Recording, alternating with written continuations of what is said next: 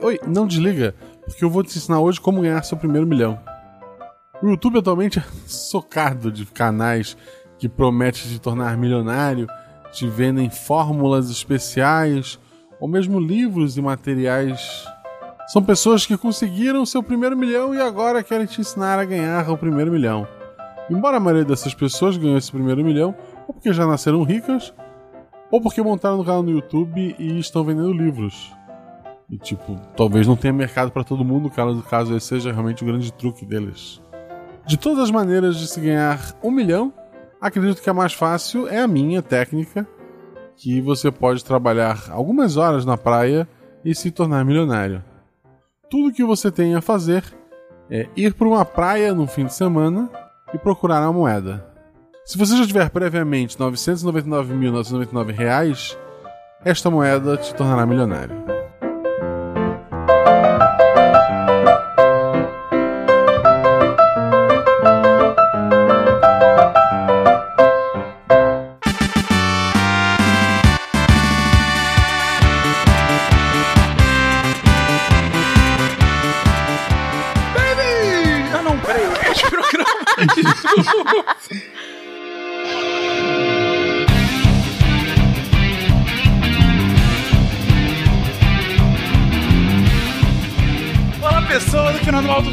Diretamente de São Paulo e hoje aprenderemos que de racional a economia tem muito pouco. Oi, galera, aqui é a Isabela do Rio. E o Fencas diz que ele gosta de variar as pautas de SciCast entre humanas, exatas e biológicas. Hoje ele tá ferrado. A gente começa com história, vai passar por estatística, psicologia, até parar efetivamente na economia. Beleza, essas são as melhores. Então, é, é, eu diria que. É... Não, aliás, blá, blá, blá. É, eu sou o Felipe, é, falando aqui do Rio de Janeiro, e eu diria que os vendedores de bala de ônibus aprendem economia comportamental naturalmente. Uhum. Olá pessoal, aqui é o Guilherme Seulin, de Frederico Westphalen, Rio Grande do Sul, e o mercado sobe no, no boato e cai no fato. Como que a gente viu isso nos últimos meses, não? É. Demais. De Gaspar, Santa Catarina, que é Marcelo Guaxinim. Ei, você aí, me dá um dinheiro. É sério, gente, apoia o, o padrinho do, do Você está ouvindo o SciCast, porque a ciência tem que ser divertida. Queridões,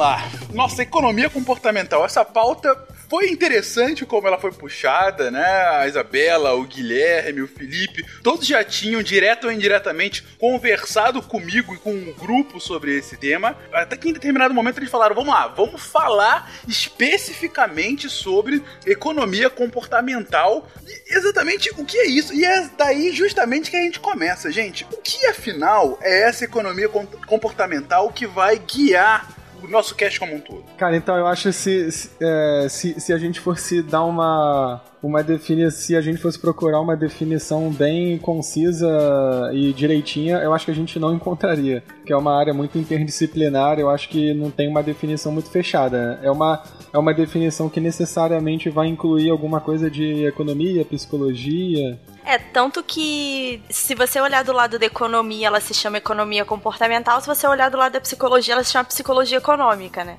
Elas se encontram em determinado é. momento. Mas assim, a gente vai passar pela parte histórica e eu acho que o que é conhecido como economia comportamental parte daí de um estudo de comportamento humano que vem da psicologia é, em relação a tomadas de decisões e isso, como isso se aplica a cenários econômicos, né? Então ele nasce puramente psicológico e vai crescendo dentro da economia e aí vai acabar mostrando uma série, como gente, alguém aí falou na introdução, de erros sistemáticos, foi o próprio Fencas, né? De como nós somos irracionais porque nós cometemos uma série de erros que, se fôssemos perfeitamente racionais, como se diz, a gente não cometeria, né? E principalmente porque essa é uma teoria que vai questionar a noção de que economia é uma ciência exata e vai questionar a ideia de homo econômicos, e aí a gente vai passar por isso aí ao longo das próximas horas. Então, o que você colocou agora, Isabela, e que o próprio Felipe trouxe é ainda que você não tenha um consenso sobre uma definição de fato assim bem estabelecida, é uma evolução de diversas disciplinas que começam na psicologia para melhor entender o comportamento humano e a partir do momento em que elas começam a aplicá-las na forma como a gente toma decisão, ela é instrumentalizada para a economia e acaba inclusive desconstruindo várias verdades absolutas que existiam, uh, que na verdade pautavam, né, a economia até então. Bom, é um negócio ambicioso então que a gente está é, empreendendo aqui de explicar e é a própria ambiciosa a disciplina.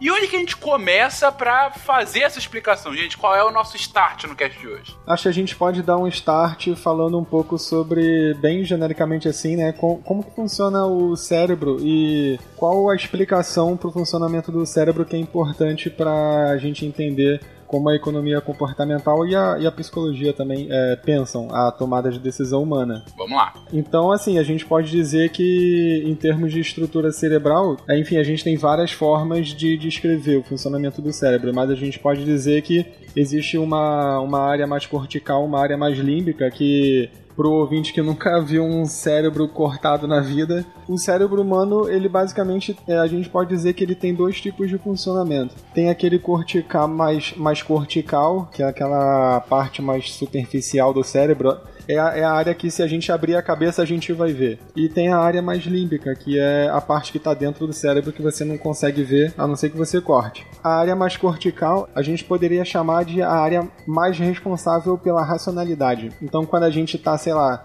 é, é, raciocinando sobre uma tomada de decisão, é pensando o que, que a gente vai comer, é, sei lá, é filosofando, as áreas corticais estão mega ativadas. Mas para processos mais rápidos que a gente não tem esse tipo de deliberação, aí são essas áreas mais límbicas que eu falei que ficam ativadas. E é, a gente pode dizer que são, são diferentes velocidades de processamento. Então, para tomar decisões rápidas, a gente as, as áreas mais ativadas são essas límbicas que tem a ver com emoções e tal. E para tomar é, é, decisões mais pensadas, mais, mais deliberadas, mais sistemáticas, aí é, é essa área mais superficial que inclusive é comparando o cérebro dos seres humanos com dos outros primatas e dos outros animais também, é a área mais, mais densa. É o, é, o, é, o, é o que a gente ganhou em relação aos outros animais ao longo da evolução. Isso me faz lembrar os casts que a gente viu o nosso cérebro, né? Quando a gente estava falando sobre o sistema nervoso central uh, e a excelente explicação de como o cérebro ele foi evoluindo, né, ao longo do tempo. Começa justamente com um miolo que tem funções mais básicas, né, de funcionamento humano, mais de, de manter a gente vivo, né? É a parte que deixa a gente respirando o tempo todo e nesse exato momento o ouvinte que está ouvindo isso, ele acabou de perceber que ele está respirando, que é uma coisa que você não percebe naturalmente, por é, ser uma coisa tão natural, e até o final do cast ele vai ficar me amaldiçoando por estar tá lembrando que ele está tá respirando. Mas é, a respiração, os, sei lá, batimento cardíaco, a, a própria é, estabilidade para que a gente não caia, né? Enfim, para que a gente mantenha uma postura ereta, enfim. E quanto mais superficial você tá no cérebro, é, menos funções básicas e mais funções complexas você faz. É mais ou menos isso que você tá colocando agora, né, Felipe? É, exatamente. É claro que a gente não pode também dizer que uma área está funcionando, a outra não está funcionando. No dia a dia elas funcionam todas ao mesmo tempo, né? Mas assim, é, didaticamente a gente pode separar dessa forma sim. E aí quando, quando eu falo que isso é o início da, é o início de uma explicação para a economia comportamental, é porque se a gente falou no início que a economia comportamental estuda justamente essa parte da tomada de decisão que não é que não é racional, como a Isabela falou, essa essa nova visão do ser humano que não é o homo econômico, ou seja, aquele aquele indivíduo que toma as decisões pensando racionalmente, fazendo cálculos sobre custos e benefícios. Se a gente está falando de uma tomada de decisão menos analítica, mais mais rápida, mais cheia de vieses emocionais, cognitivos, a gente vai estar tá falando necessariamente de, do tipo de processamento mais rápido, que está associado a essas áreas, é, entre aspas, essas áreas emocionais aí que estão dentro do que a gente chama de sistema límbico. Ou seja, aquelas decisões mais de impulso, mais Exato, emocionais, impulso, é. sem, e, e sem um, um raciocínio maior vem justamente dessa parte mais central do cérebro e são mais rápidas, né? Esse é o ponto. Enquanto que as decisões mais ponderadas, de um, uma exigência de raciocínio lógico maior, etc., elas estão nessa área mais superficial do cérebro e, por conta disso, são mais demoradas também. Né? Exato. Ah, e uma coisa legal de ser falada também é que quando a gente fala do processamento de informação, da tomada de decisão mais rápida, é, e cheia de vieses nas decisões econômicas, a gente não está falando que em si mesmo é, esse tipo de processamento ele é ruim, errado, entendeu? Não, não, não tem nada a ver com isso. Não é um juízo de valor. Até porque é extremamente adaptativo que os indivíduos consigam tomar esse tipo de decisão não pensada, porque a gente, em várias situações, a gente vai precisar tomar decisões sem pensar. Imagina, por exemplo, se você, na hora de. É, quando você estivesse dirigindo, se você, sei lá, passa um, um cervo na tua frente, ou, ou, ou, uma pessoa, sei lá. Se eu tô em São Paulo dirigindo e passa um cervo na minha frente, eu começo a pensar muito sobre o que, que tá acontecendo nessa cidade. Aí corre que é apocalipse zumbi, né? Exatamente. Mas, mas, mas enfim, pa passou alguma coisa ali na tua frente que você precisa desviar, é claro que você não, não vai tomar uma decisão analítica, você não vai ficar pesando os prós e contras de frear, de desviar o carro. Você vai simplesmente fazer aquela coisa sem, sem pensar muito. Então a decisão rápida ela é extremamente necessária. Vai parar e pensar, será que tem um circo aqui? Será que ele fugiu do circo? É, pois é. Mas não pode mais bicho no circo. Paf, matei o bicho. É, e eu acho que vai, a gente no final vai falar de algumas críticas, né, ao, à economia comportamental e tem a ver com isso. As pessoas têm a noção de que racional é sempre bom e irracional é sempre ruim. E aí acaba ganhando essa conotação de que é a brincadeira, né, irracional, tá fazendo errado. Não é, são mecanismos que muitas vezes são de defesa. O que isso vai acusar na economia é exatamente quebrar essa ideia de que todo mundo que está, todos os agentes econômicos, que somos todos nós, somos reacionais o tempo todo. E aí ele começa a minar uma série de pilares. Então não é estar certo ou errado, é porque ele começa a questionar premissas muito básicas da economia e, obviamente, vai gerar atrito a partir daí, né? Exatamente. Perfeito. Então, a, base do funcionamento do nosso cérebro já foi aqui colocada muito claramente.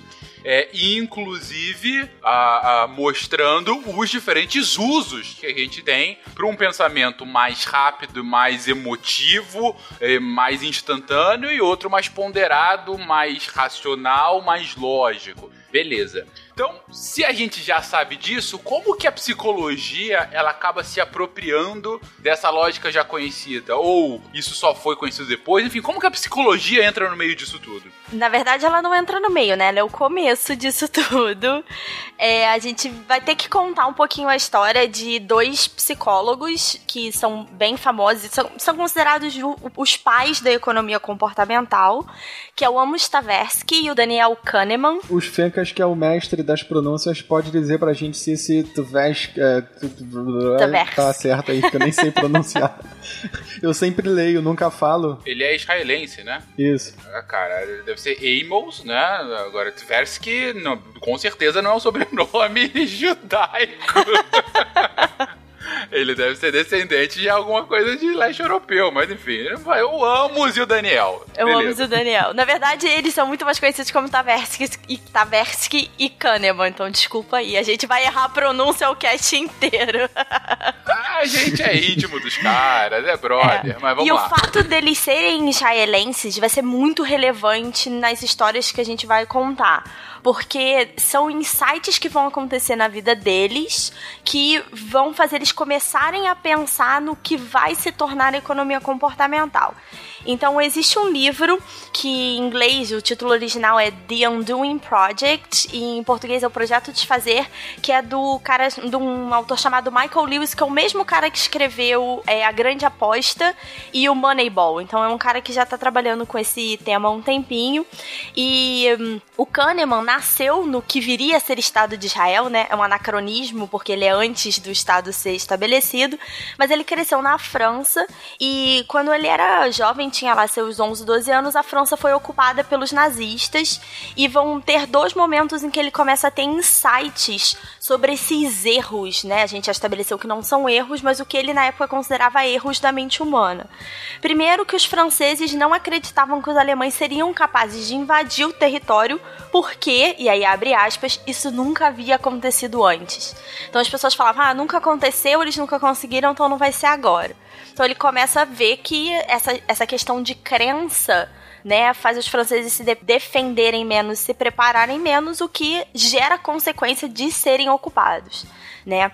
Mas para mim a minha história favorita é ele conta que teve um dia que ele estava saindo da escola e já tinha passado do horário do toque de recolher e ele como um judeu deveria andar com a estrela de Davi presa no peito né? E ele saiu da escola mais tarde, tava meio revoltado e tava usando o casaco do avesso, então não dava para ver a estrela, mas dava para ver que tinha um alfinete ali. E aí ele vira numa rua vazia, escura e dá de cara com o um oficial da SS. E ele pensa, cara, tô morto, né? Tô fora do horário toque de recolher, não tô com a estrela de Davi e tal, já era. E o oficial vem na direção dele falando umas coisas e de repente abraça e começa a falar coisas em alemão, tira um dinheiro do bolso, dá pro Kahneman, e o Kahneman percebe que, na verdade, ao olhar para ele, o oficial lembrou do filho que tinha ficado na Alemanha. E ele sai dali meio atordoado, mas ele diz que esse é um dos primeiros momentos em que ele começa a pensar como é que a mente de uma pessoa que era treinada para reconhecer judeus e que estava ali carregada, né, daquela ideologia de ódio, simplesmente foi é, ignorada, vamos dizer assim, por uma memória afetiva. E ele começa a se questionar se era só aquela situação, se era um erro recorrente, se não era. E depois da guerra, ele volta para Israel, ele se forma em Israel. E eu não sei se todos os ouvintes sabem, mas todo mundo é obrigado a servir nas Forças Armadas israelenses com 18 anos. O Kahneman era um aluno tão bom que ele foi liberado para fazer a universidade primeiro. E nessa época ele já queria se formar em psicologia. E, eh, de novo, ainda não temos um Estado de Israel, ainda era uma construção ali. Eles importaram um professor italiano, que era basicamente o departamento de psicologia, era esse cara. E esse cara foi morto numa emboscada e não existia mais departamento de psicologia. E o Kahneman, em entrevista, já contou que ele não sabe como é que alguém assinou para ele um diploma de, de psicologia, porque ele nunca teve uma sequer aula de psicologia na universidade. E. É. Esse, esse, é um tema que vai recorrer, assim. É recorrente. O Kahneman vai falar em vários momentos. Cara, eu nunca estudei isso. e ele vai ser muito famoso. Mas o que. Por que, que isso é extremamente relevante? Quando ele termina a faculdade, aí sim ele é obrigado a fazer o serviço militar. Por ter um diploma de psicologia, ele é colocado na, no departamento de recrutamento do exército que naquela época fazia o seguinte: recebia todos os recrutas e testavam eles para perceber em que áreas eles se dariam melhor. Então, cavalaria, artilharia, dependendo dos, é, das habilidades né, que eles demonstrassem. E o que o Kahneman percebe é que os selecionadores considerados especialistas né, erravam muito mais do que se esperava deles. Então, eles indicavam pessoas para determinadas áreas que não se davam bem. E o mais assustador ainda é, se os recrutas tivessem sido divididos de forma aleatória, teriam tido mais, um nível de acerto maior do que os especialistas. Então ele começa a perceber que existe um, um quê de visão subjetiva das pessoas e que começa a afetar negativamente decisões que deveriam ser perfeitamente objetivas, né? Se você pensar, se você é um especialista, teoricamente você tem uma visão mais objetiva e não era isso que começa a aparecer né? E ele começa a perceber que tem a ver com preconceitos, preconceitos e pré-conceitos, né?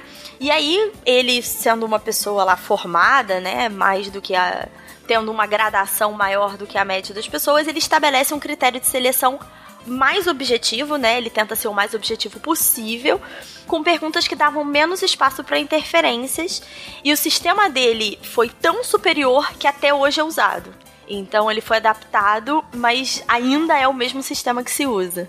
O ponto aqui, até agora, dessa história do Kahneman, ou pros íntimos Daniel, é que o tempo todo são, são anedotas da vida dele, né? Mas em que ele tá demonstrando como que a, uma pretensa racionalidade, na verdade, era facilmente desconstruída a, por, uma demonstração fácil de isso aí não é racional. Isso você está usando uma memória afetiva, você está usando um claro preconceito que não é objetivo. Então ele está justamente é, é, mostrando passo a passo como que ele foi construindo, é, como que, que essas memórias, né, da história dele foram levando ele a chegar nesse pensamento do, ok, mas o que afinal, então, é racionalidade? Como que a gente, nosso pensamento racional se manifesta, né? É, e ele começa a perceber que não tem só a ver com racionalidade em si, né? Uma outra história que ele que é bem famosa do Kahneman é ele na verdade ele estava hum, colaborando com pessoas que treinavam cadetes né, pilotos de guerra, né? E aí ele foi visitar um treinamento desse, o grande comandante lá explicou para ele que o sistema de educação desses pilotos era a base de broncas e reclamações. E aí o Kahneman falou, é, mas como assim, né? Você só dá bronca? E o comandante explicou que funcionava assim. Quando os pilotos faziam bons voos e eram elogiados, logo em seguida os voos deles pioravam. Mas quando eles faziam voos ruins e tomavam bronca, o voo seguinte melhorava. Então qual era a consequência lógica da bronca? Que melhora. E aí o Kahneman só riu, ele já era um pouco mais velho nessa época. Ele simplesmente começa a rir, o comandante fica meio ofendido e ele explica: Isso é puramente matemática. Isso é explicado por regressão à média seu comentário não tem nada a ver. Então existe uma média de resultados. Quando a pessoa desvia para mais ou para menos, a tendência no, na seguinte é que ela volte à média.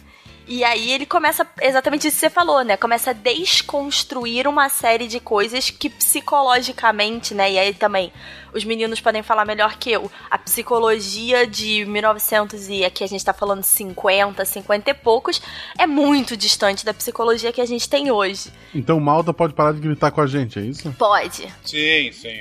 Eu vou, vou parar. De... e outra coisa, regressão à média também funciona com alturas de pais e filhos. Então, aí, ó, acho que os filhos de Malta não serão homens grandões. Ah, os irmãos dele são menores que ele. É verdade. Sinal, beijo a toda a família Malta. Eu, eu amo você. É. Hoje tu essas moedas nessa porca já faz mais de 50 anos. Como eu sou burro! Burro! Imagina eu. Estou cansado dessa agonia de ficar rico, ficar pobre, ficar rico, ficar pobre. Esse fenômeno de regressão à média ele explica por que, por exemplo, se um homem muito alto, sei lá, o cara tem 2 metros, aí ele tem filho com uma mulher que também tem 2 metros, eles muito provavelmente não vão ter um filho com 2 metros. Eles vão ter um filho. Com 4 metros, né, o certo? Não. Aí a, a, a tendência é que o filho nasça com uma, com uma altura menor, porque exatamente tem esse fenômeno estatístico aí da regressão à média. Quando você tem valores muito altos, é, do, dois valores muito altos, né, como no caso do exemplo, é, a, a, altura do filho não, não, é muito improvável que ela seja a mesma ou maior. Assim, a, a tendência é que regrida a, aos valores medianos de altura mesmo. Isso daí vale para fenômenos como inteligência também. A, se, se uh, dois pais gênios tiverem um filho, muito provavelmente o filho deles não vai ser gênio. E vai sofrer muito bullying em casa. pois é. é eu, eu queria só puxar o gancho que a Isabela falou da época que o Kahneman começou a estudar esse tipo de coisa, nos 50, por ali, 60. Uh, eh, vamos lembrar uma coisa, qual era o contexto da época? Eu estava dando uma olhada. Na época dos anos 60, saiu o famoso trabalho da Jane Goodall com os chimpanzés na África, que ela passou muito tempo. Para quem não sabe quem é Jane Goodall, ela foi uma pesquisadora fantástica, sensacional, é tipo de mulher assim de que eu posso dar de exemplo para minha filha no futuro, né? que ela passou numa época que as mulheres eram um pouco incentivadas a fazer esse tipo de pesquisa, ela foi para a África, morou lá, no meio do mato, observando chimpanzés, porque as pessoas não observavam, que as pessoas tinham uma ideia equivocada dos chimpanzés. Ela começou a observar alguns comportamentos de chimpanzés que uh, eram muito parecidos com comportamentos tipicamente humanos. Uh, algumas coisas que eles faziam, principalmente a questão da violência, a questão de caça, a questão de emboscada, de comportamento de grupo, de manada. Então, assim, tanto é verdade que ela atrasou a publicação de um livro dela porque ela encontrou alguns resultados um pouco chocantes na época, que alguns chimpanzés eles se juntaram para emboscar um inimigo e mataram, sei lá, o, o, chimpanzé da outro grupo a sangue frio, assim, emboscaram, tramaram. É, foi, foi tipo um golpe militar entre os chimpanzés, assim, deu, deu merda lá. É. Exatamente. Esse ambiente da época, assim, olha, o ser humano não é tão racional assim, olha o tipo de comportamento que uma boa parte das pessoas tem, que ele mimetiza em boa parte um comportamento com os chimpanzés que são nossos parentes próximos. Na época também estava se eh, começou uma época ali também, na mesma época, os estudos do, do Willy Hennig com a, a classificação das espécies não mais só por semelhança, mas por parentesco de DNA, um parentesco de, de história evolutiva. Então assim, todo esse caldo efervescente culminou com uh, o, os estudos. Existia um, digamos assim, um, um inconsciente coletivo, tá, para manter na psicologia, é, na época de tipo de estudo que estava sendo feito, o tipo de paradigma que estava sendo quebrado, que influenciou com certeza a cabeça do, do Dan, né? Já que é para ser íntimo, então o Dan, né? é, que fez com que ele, ele, ele tivesse esse tipo de insight que assim, olha, não somos tão racionais assim, a parte límbica do cérebro, por ser a parte mais primitiva, que já está presente em répteis, anfíbios, e, é, ele muitas vezes se sobrepõe à nossa parte é, nosso sistema cortical, que é um sistema muito mais recente, e, e, e a conexão não é, como o, o, Felipe falou antes, não é separadinho em caixinhas, assim, primeiro a gente usa só a parte racional, a parte... Não, é tudo meio junto, uma coisa interfere na outra, e a parte emocional tem muita é, muito, às vezes ela predomina sobre a parte racional. Você simplesmente faz e depois vai pensar por que que fez. É a história do, do oficial nazista, né, que, que o Kahneman, o Dan, falou, né? Que ele simplesmente teve vontade de abraçar porque teve uma memória emocional tão forte que ele desligou a parte dele. Olha, eu sou o caçador de judeu. Não, aquela parte ele era um pai que estava gostando do filho. E ele fez uma coisa extremamente instintiva. E nem sabe por que, que fez.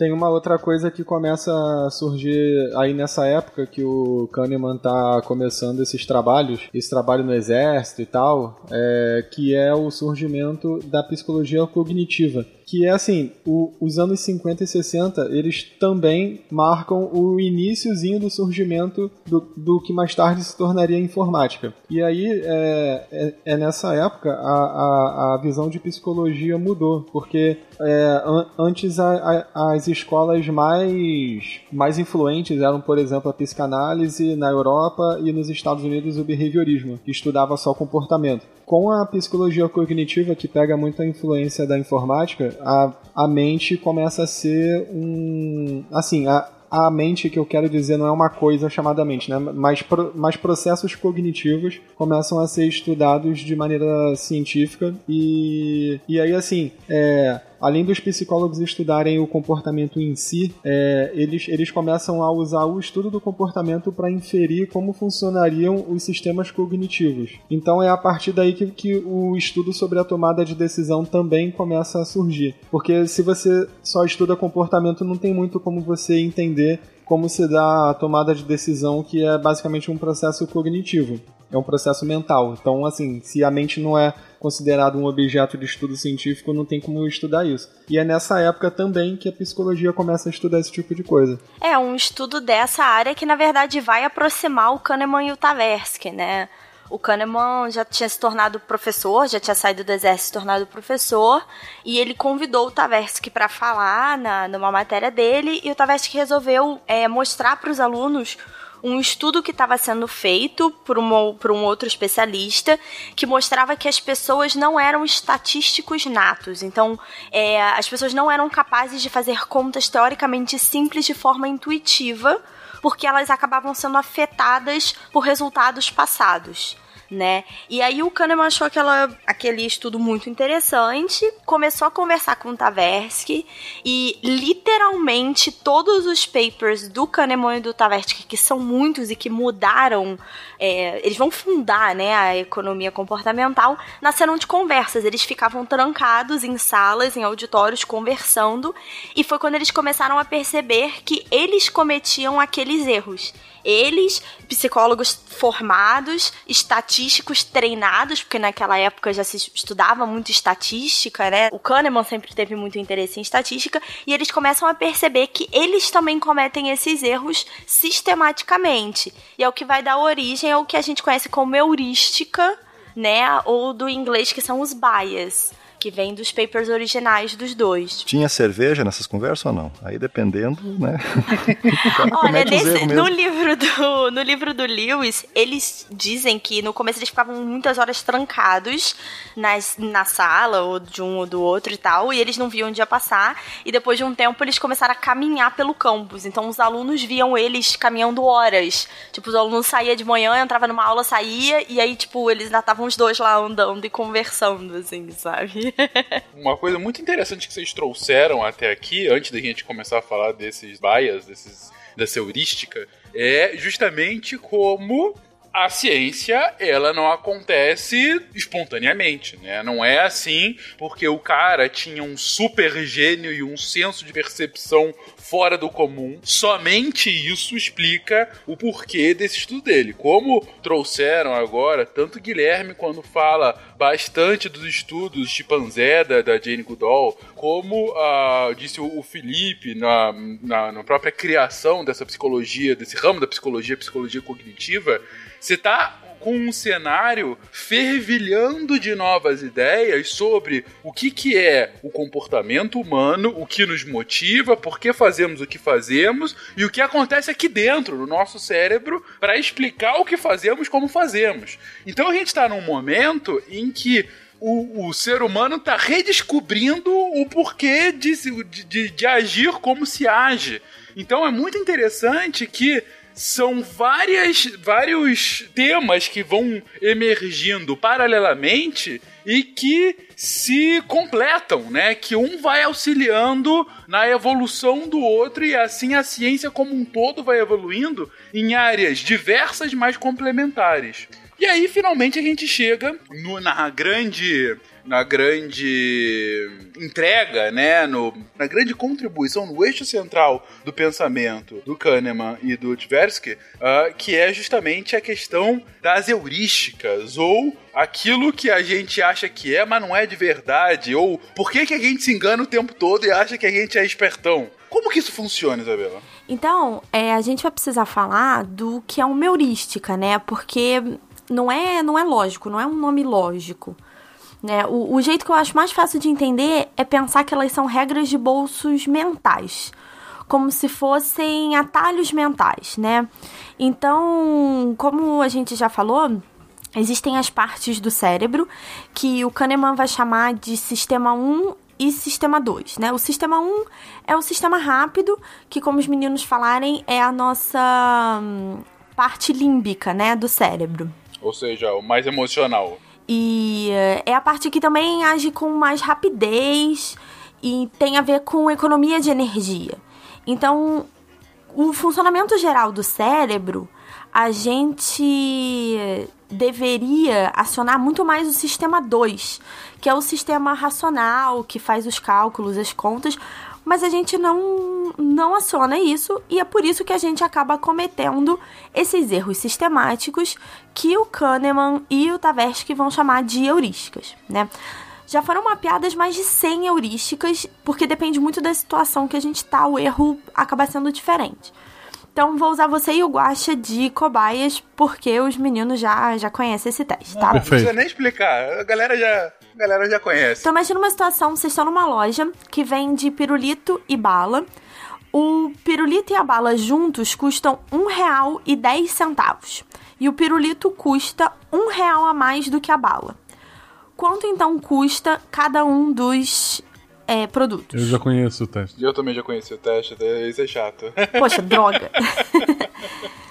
eu errei da primeira vez, todo mundo erra da primeira ah, vez, é, né? É. Por quê? Porque erra. o nosso cérebro, quando tá pensando mais rápido, imagina que o pirulito custa um e a bala custa uhum. 10 centavos. Mas se você faz essa conta, não faz sentido, porque o pirulito tem que custar um real a mais do que a bala. Então, quando você senta e faz a conta, você vê que o pirulito custa 1,5 e a bala custa 5 centavos. Então, a gente, esse erro acontece porque o nosso cérebro funciona automaticamente, aciona esse sistema rápido e parece tão fácil que ele aciona o sistema rápido e a gente erra. É, e, e, o mais interessante é que justamente quando você começou a descrever o, o problema, uh, e aí me perguntou, eu imediatamente, a, a, assim, a reação inicial era falar 1 e 10, mas imediatamente eu lembrei do problema, falei, não, não é o óbvio, eu tenho que pensar um pouquinho mais, ou seja, é mais uma vez aquilo, não é o pensamento rápido, mas é o raciocínio, é demorar um pouquinho mais e lembrar, ah, não, é verdade, é 5 e 1 e 5, então eu sei a resposta resposta. Você mesmo falou, por mais que você soubesse da resposta, instintivamente o seu cérebro errou, né? No primeiro momento ele te deu a Sim, resposta errada. Exatamente. exatamente. Então, para os ouvintes entenderem o que, que ele considera um erro sistemático. Porque sempre o nosso cérebro tende a cometer esse tipo de erro. A gente sabe a resposta, a gente sabe que a gente precisa parar para pensar, mas ainda assim a gente erra.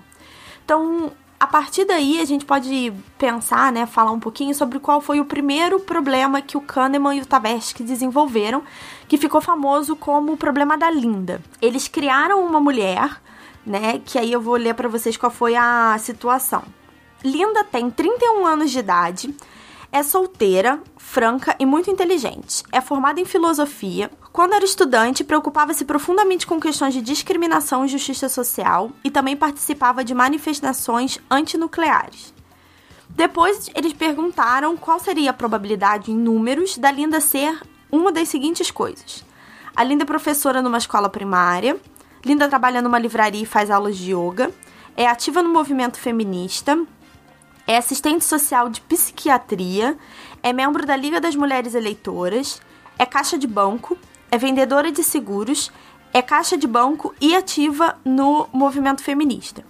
Então, quando a gente pega aí essas, essas respostas, a maior parte das pessoas dizia que existe uma, uma maior probabilidade da Linda ser caixa de banco e feminista do que só caixa de banco. Já que essa segunda frase é, parece se encaixar melhor com a descrição dela. Mas como ser caixa de banco e feminista é um conjunto menor, né, tem mais opções, isso é impossível, porque no grande conjunto de caixas de banco existem caixas de banco feministas e não feministas. Então, obrigatoriamente, a probabilidade dela ser caixa de banco é maior do que ela ser caixa de banco e feminista. Nesse ponto, só explicar o porquê que é impossível. Porque assim, é, não é tão óbvio se você não para um pouquinho para pensar. Gente, o que eles estão dizendo é. Se a opção 1 é a Linda é caixa de banco e a opção 2 é a Linda é caixa de banco e feminista, vocês concordam que a chance dela ser as duas coisas necessariamente é menor do que ela ser só uma das coisas? Não dá para ser uma chance maior dela ser duas coisas ao mesmo tempo do que só uma dessas coisas. É, é, é, é matematicamente impossível se você parar para pensar. Se você parar e imaginar em um conjunto, você consegue ver isso muito mais claramente, né? Isso, é só você pensar assim, números inteiros e números inteiros e pares. Exatamente, assim, ela é um ou ela é um e dois? É óbvio, quando você para pra pensar um pouquinho, que a, a, chance dela ser um é maior do que ela ser um e dois. É mais difícil ela ser as duas coisas ao mesmo tempo. Por exemplo, eu quero adivinhar qual é a cor da roupa dela. Se falar a roupa dela é branca, eu tenho mais chance de acertar do que falar, não, a roupa dela é branca e azul.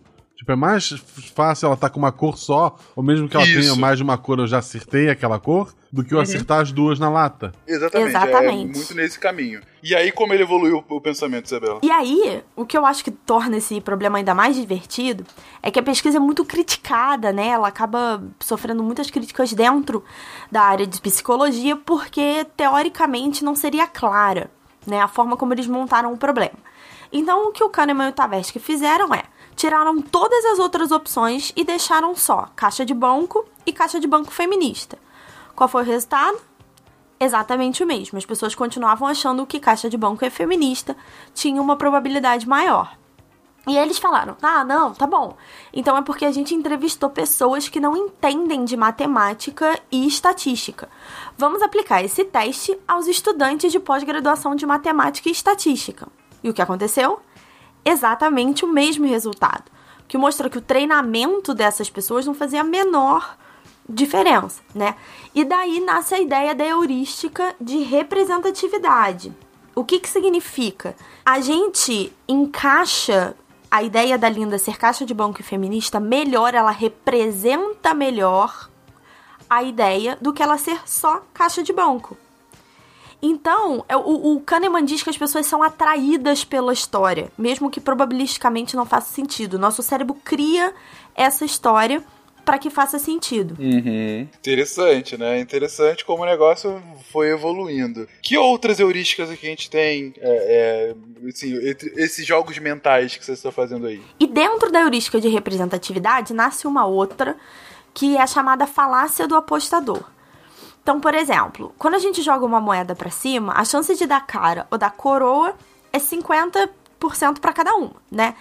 Imagina, mas é possível, né, que a gente jogue a moeda 10 vezes e dê cara 10 vezes. E aí, se depois dessa situação você pergunta para as pessoas qual a probabilidade de dar cara, ou melhor, de dar coroa na jogada seguinte, as pessoas dizem que existe uma probabilidade maior, porque elas esperam, logicamente, que seja 50-50. Então elas acreditam que a probabilidade da décima primeira dar coroa é maior. E não é, cada vez que você joga moeda, faz 50-50. É a mesma coisa de filhos, né? Você tem seis filhos, as pessoas acham que é mais comum, o mais provável você ter um menino, uma menina, um menino, uma menina, um menino, uma menina, do que cinco meninos seguidos e depois uma menina. Porque a, a expectativa é que você tenha 50-50. Então, é considerada falácia do apostador, porque as pessoas não só erram a probabilidade, como tendem a apostar mais dinheiro na aposta errada, vamos dizer assim, né? Que é o que eles esperam. Então vamos falar um pouquinho da heurística de disponibilidade. Guaxa e Fencas, vamos imaginar. É, vamos imaginar nada, vou testar vocês de novo. Vocês acham que existem mais palavras que começam com a letra R ou que tem a letra R na terceira posição? Guaxa? Eu acho que tem mais palavras que começam com a letra R. O Guaxa acabou de cair na heurística de disponibilidade. Na verdade, existem mais palavras com R na terceira posição da terceira letra, né? Do que na primeira. Mas por que que é isso? Não, eu falei a primeira coisa que me veio à cabeça. Ah, tá. provavelmente, é, provavelmente não, é muito mais fácil pra gente lembrar palavras que tenham R na primeira posição. E por isso a gente, o nosso cérebro fala, ah, eu consegui pensar mais palavras que começam com R, logo essa é a situação que é a mais disponível no mundo. Então a gente meio que extrapola a ideia. Se eu consigo pensar mais numa situação do que em outra, é porque ela é mais real no mundo. Isso é muito palpável, vamos dizer assim, as pessoas que têm muito medo de andar de avião, mas que andam de carro. Então, a proporção de pessoas que morrem em acidente de carro é muito maior do que de avião. Só que quantos acidentes de carro ficam repetindo nos jornais por três semanas? Então, na nossa mente, os acidentes de avião ficam muito mais disponíveis, ficam muito mais frequentes. Então, esse é um, uma heurística que pode ser relacionada à memória, né? E ao o quanto essas memórias estão disponíveis pra gente. É por isso que a gente chama de disponibilidade. E de novo, uh, essa história do, dos acidentes de avião é porque eles matam muita gente num único evento. Isso causa uma emoção é. muito forte. É, você associar uma memória e uma impressão com uma emoção forte, seja ela de repulsa ou de recompensa, é isso que vai ficar, assim, é, isso domina a parte racional do cérebro instintivamente, você não consegue evitar que, que se for fazer uma, um, assim, um cálculo rápido, sem pensar muito nas consequências, sem filosofar por cima, uh, invariavelmente você vai cair nisso aí que a Isabela falou. Você tende a achar que é muito mais arriscado andar de avião do que andar de carro, embora as estatísticas todas digam que é bem o contrário. Na época que esses autores aí estão pensando no que mais tarde a gente chamaria de economia comportamental, eles nesse momento eles não estão muito preocupados em, em saber exatamente é, quais, os, quais os mecanismos cerebrais, quais as áreas do cérebro associadas a, a esses raciocínios aí, a esses vieses na tomada de decisão e tal. Porque lembra quando eu falei que, que nesse momento a psicologia estava nessa virada cognitivista? É, então, a psicologia cognitiva ela usa a metáfora do computador, que estava surgindo na época também. Então, assim, todos os processos cognitivos eles tratam como se fosse um processo desincorporado, digamos assim. Então, assim, é, quando você vai falar de um programa de computador, você não precisa entender muito bem como que o hardware funciona, mas você precisa entender muito bem de programação. E aí você faz, é, é você explica muito bem como o software funciona, mas sem necessariamente precisar é, explicar como que o hardware está funcionando. Nesse momento a psicologia fazia a mesma coisa. Os psicólogos falavam de processos cognitivos na tomada de decisão, mas eles não necessariamente associavam isso a a áreas do cérebro e tal. Isso é uma coisa que vai surgir bem mais posteriormente lá para é, eu não lembro agora exatamente se é década de 80 ou 90 na economia comportamental, mas aí surge com a chamada neuroeconomia, que a gente não vai falar hoje, mas que também, assim, a neuroeconomia não, não passa de uma economia comportamental que você entende a, o, os vieses com base no cérebro, bem especificamente. Você fala também desses vieses e tal, mas tendo como referência as diferenças de ativação cerebral de um viés para o outro, de um, de um contexto para o outro e tal.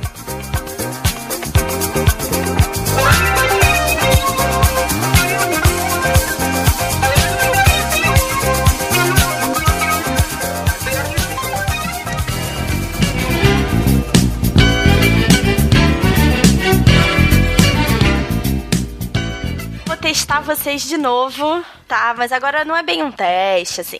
Quando vocês vão ao cinema, qual é a pipoca que vocês compram? Qual o tamanho de pipoca vocês compram? Mega Plus, porque eu divido com a minha querida esposa que adora pipoca com Eu não vou no cinema.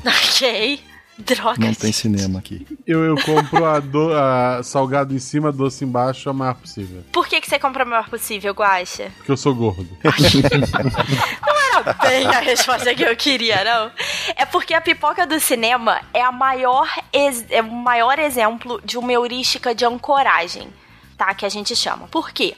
A pipoca pequena do cinema custa, às vezes, aqui no Rio, sei lá, 10, 11 reais. 10. É, a pequena é 8, a média é 10 e a grande é 12 aqui. Exatamente. Só que se você compara os tamanhos, a grande, é porque aqui no Rio tem, sei lá, cinco tamanhos. Mega Ultra Blaster, que nem o Fencas falou. É o que eu compro. Se você vê a diferença entre a pequena e a grande, às vezes dá dois, três reais, né? Mas ela é às vezes o dobro do tamanho. Então as pessoas pensam assim: ah, olha como eu sou inteligente, eu vou comprar a maior por um real a mais, dois reais a mais, e eu vou levar muito mais pipoca. Na verdade, você está caindo na ancoragem do dono do cinema. Ele coloca oito reais na pipoca pequena para que a grande seja atraente para você e para que você compre a grande. Então, a gente chama de ancoragem porque existe um número que te ancora, né? Que te dá, que você usa como referência, mesmo quando ela não tem absolutamente nada a ver com a história.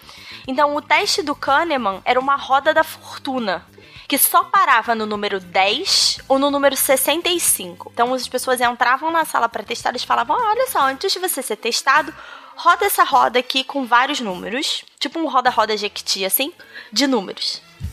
Mas só parava no 10 ou no 65, tá? As pessoas viam o resultado e eles perguntavam: qual, qual é a quantidade de estados africanos na ONU? Você acha que é maior ou menor do que o número que você tirou na roda? E as pessoas respondiam. E depois eles pediam para um número exato, desse uma estimativa de número exato.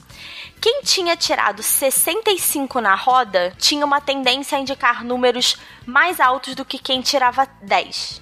Isso mostrou que as pessoas eram ancoradas pelo número da roda, que eles sabiam que não tinha absolutamente nada a ver com o número de estados africanos na ONU.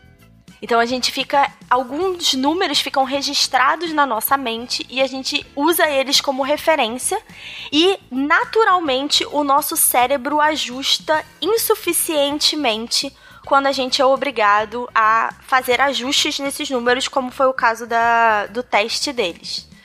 Ou seja, se eu usar uma lógica análoga, o ouvinte agora que está na, no colégio, na faculdade, está querendo uma nota grande na próxima prova, ele deve ficar no ouvido do professor dele falando 10, 10, 10, 10, 10, 10, 10, pouco antes dele corrigir a prova dele. É basicamente isso. Sim, ou então eu diria, eu não ou sei. estudar, né? Sempre, sempre é uma possibilidade. ah, é uma outra possibilidade, é mas pra que isso? É, eu também não, não sei isso, é um estudo que até poderia ser feito. Se você corrige a prova de um aluno muito bom logo antes de uma prova muito de um aluno relativamente ruim, se isso afeta a forma como você corrige a segunda prova. Isso pode realmente fazer. Cara, eu, eu isso, isso, isso daí a gente percebe nitidamente corrigindo prova. Ah, porque se você pegar uma prova de um aluno que respondeu muito bem, e aí você pega a prova de um aluno em seguida que foi bem, mas não foi tão bem quanto o anterior, você tende a dar uma nota mais baixa para esse segundo aluno. Se, sendo que se esse segundo aluno fosse a primeira prova que você corrigisse, você ia tender a, a dar a nota para o segundo com base nesse. Então, quer dizer, a, a primeira nota que você dá, ela sempre começa servindo de base para as notas, para os critérios que você vai usar em seguida, entendeu? Então, assim, isso, isso fica muito claro quando tu corrige trabalho, cara. Eu corrigi um bando de provas hoje, mal aí, alunos. É, mal aí também. Isso aí é psicologia, tá? Não é, é. culpa minha, é sistema límbico. É viés, é, é, é, tudo irracional. É tudo sem querer. Vamos ver se isso entra em um fator só com palavras, por exemplo. Como é... assim, guys? Por exemplo, quando um amigo meu era mais jovem e fazia certas coisas, é... Um motel, por exemplo. Ah, tá okay. lá, promoção, é, uma hora por 69 reais no quarto super luxo. Aí tu, porra, que legal. Se o super luxo é 69, quanto é que será que é o mais simples? O mais simples é o super luxo. tipo, ele começa do super luxo, aí vai pro mega luxo e sei lá Sim. pra onde ele vai. Sim todos são luxuosos, é isso que o motel queria dizer pra vocês. É, não, é porque, tipo, tu levou, sei lá, tu levou a menina, ou o menino, né? Ou, ou sei lá, a, a família é, cada um leva se quiser. Quem somos nós pra julgar? Não estou pra julgar. É. Ou são Missanga 69, gente. Isso. Ah, Catinho. Aí tu chega lá, tipo, a pessoa que tá contigo pega a moto e fala: Ah, eu quero o quarto simples, o, o, o pobre plus. Então você fala: Não, eu quero o super luxo. Aí a pessoa pensa: Nossa, pegou o super luxo. Cara, eu tô pensando aqui agora, isso daí é, assim, não, não é exatamente me, o mesmo viés, mas é muito parecido com a estratégia que os vendedores de bar do BRT aqui no Rio de Janeiro usam. Eles entram. Do sério, motel pro eles, ônibus, eles entram no BRT, aí eles começam a vender o produto deles, aí tem aquele discursinho: ah, me desculpe estar atrapalhando o conforto e até mesmo o silêncio da sua viagem, não sei o que. Aí eles vão andando vendendo. Só que assim, eles não venderam bala para ninguém ainda. Mas a primeira coisa que eles falam é: mais alguém interessado? Mais ah, alguém? Sim. É tipo assim, porra, ninguém comprou. Como é que o cara tá falando mais alguém? É, mas é porque eu, eu acho, né? Isso daí não, não foi feita nenhuma pesquisa, mas eu acho que a estratégia é essa. Quando você fala mais alguém, é você faz o, a, a, as pessoas que estão lá pensarem que outras pessoas já compraram. E se outras pessoas já compraram, você tende mais a comprar também. Então eles acabam tentando. Eles, eles tentam aumentar as vendas fazendo isso, né? É, antiga, antigamente era mais agressivo, né? Que era aquela. Eu podia estar tá roubando, eu podia estar tá matando, mas tô vendendo bala de coisa. Obrigado por não me matar, senhor. O, o nome dessa heurística aí é heurística do cagaço. É. é. Me vê essa bala de goma por 5 reais, só pro senhor não atirar em mim. Eu lembrei, eu, eu vi o Richard Taylor, a gente vai falar dele aqui na frente, que foi o cara que ganhou o Nobel de Economia é, ano passado. Eu assisti uma palestra dele semana passada e ele fala que as pessoas acham que economia comportamental é um tema recente, né? A gente ainda não chegou lá, mas a gente vai falar. O Kahneman vai ganhar o Nobel já nos anos 2000. E as pessoas acreditam que é uma área recente. O marketing conhece as nossas heurísticas e esses erros mentais e já usa a favor deles há muitos anos. Então, assim, é, não sei se todo mundo já percebeu, os produtos mais caros ou mais rentáveis ao supermercado ficam na linha dos olhos, ficam na prateleira linha dos olhos. Porque a tendência do ser humano não é nem olhar para cima nem olhar para baixo. Então, se você parar para pensar, é uma heurística, né? É um erro nosso não analisar tudo ao nosso redor. Mas a gente comete, a gente faz isso e o marketing prova é a pipoca do cinema a gente cai nessa ancoragem. Todos nós já caímos nessa ancoragem. Vai pagar um real a mais aqui por essa pipoca.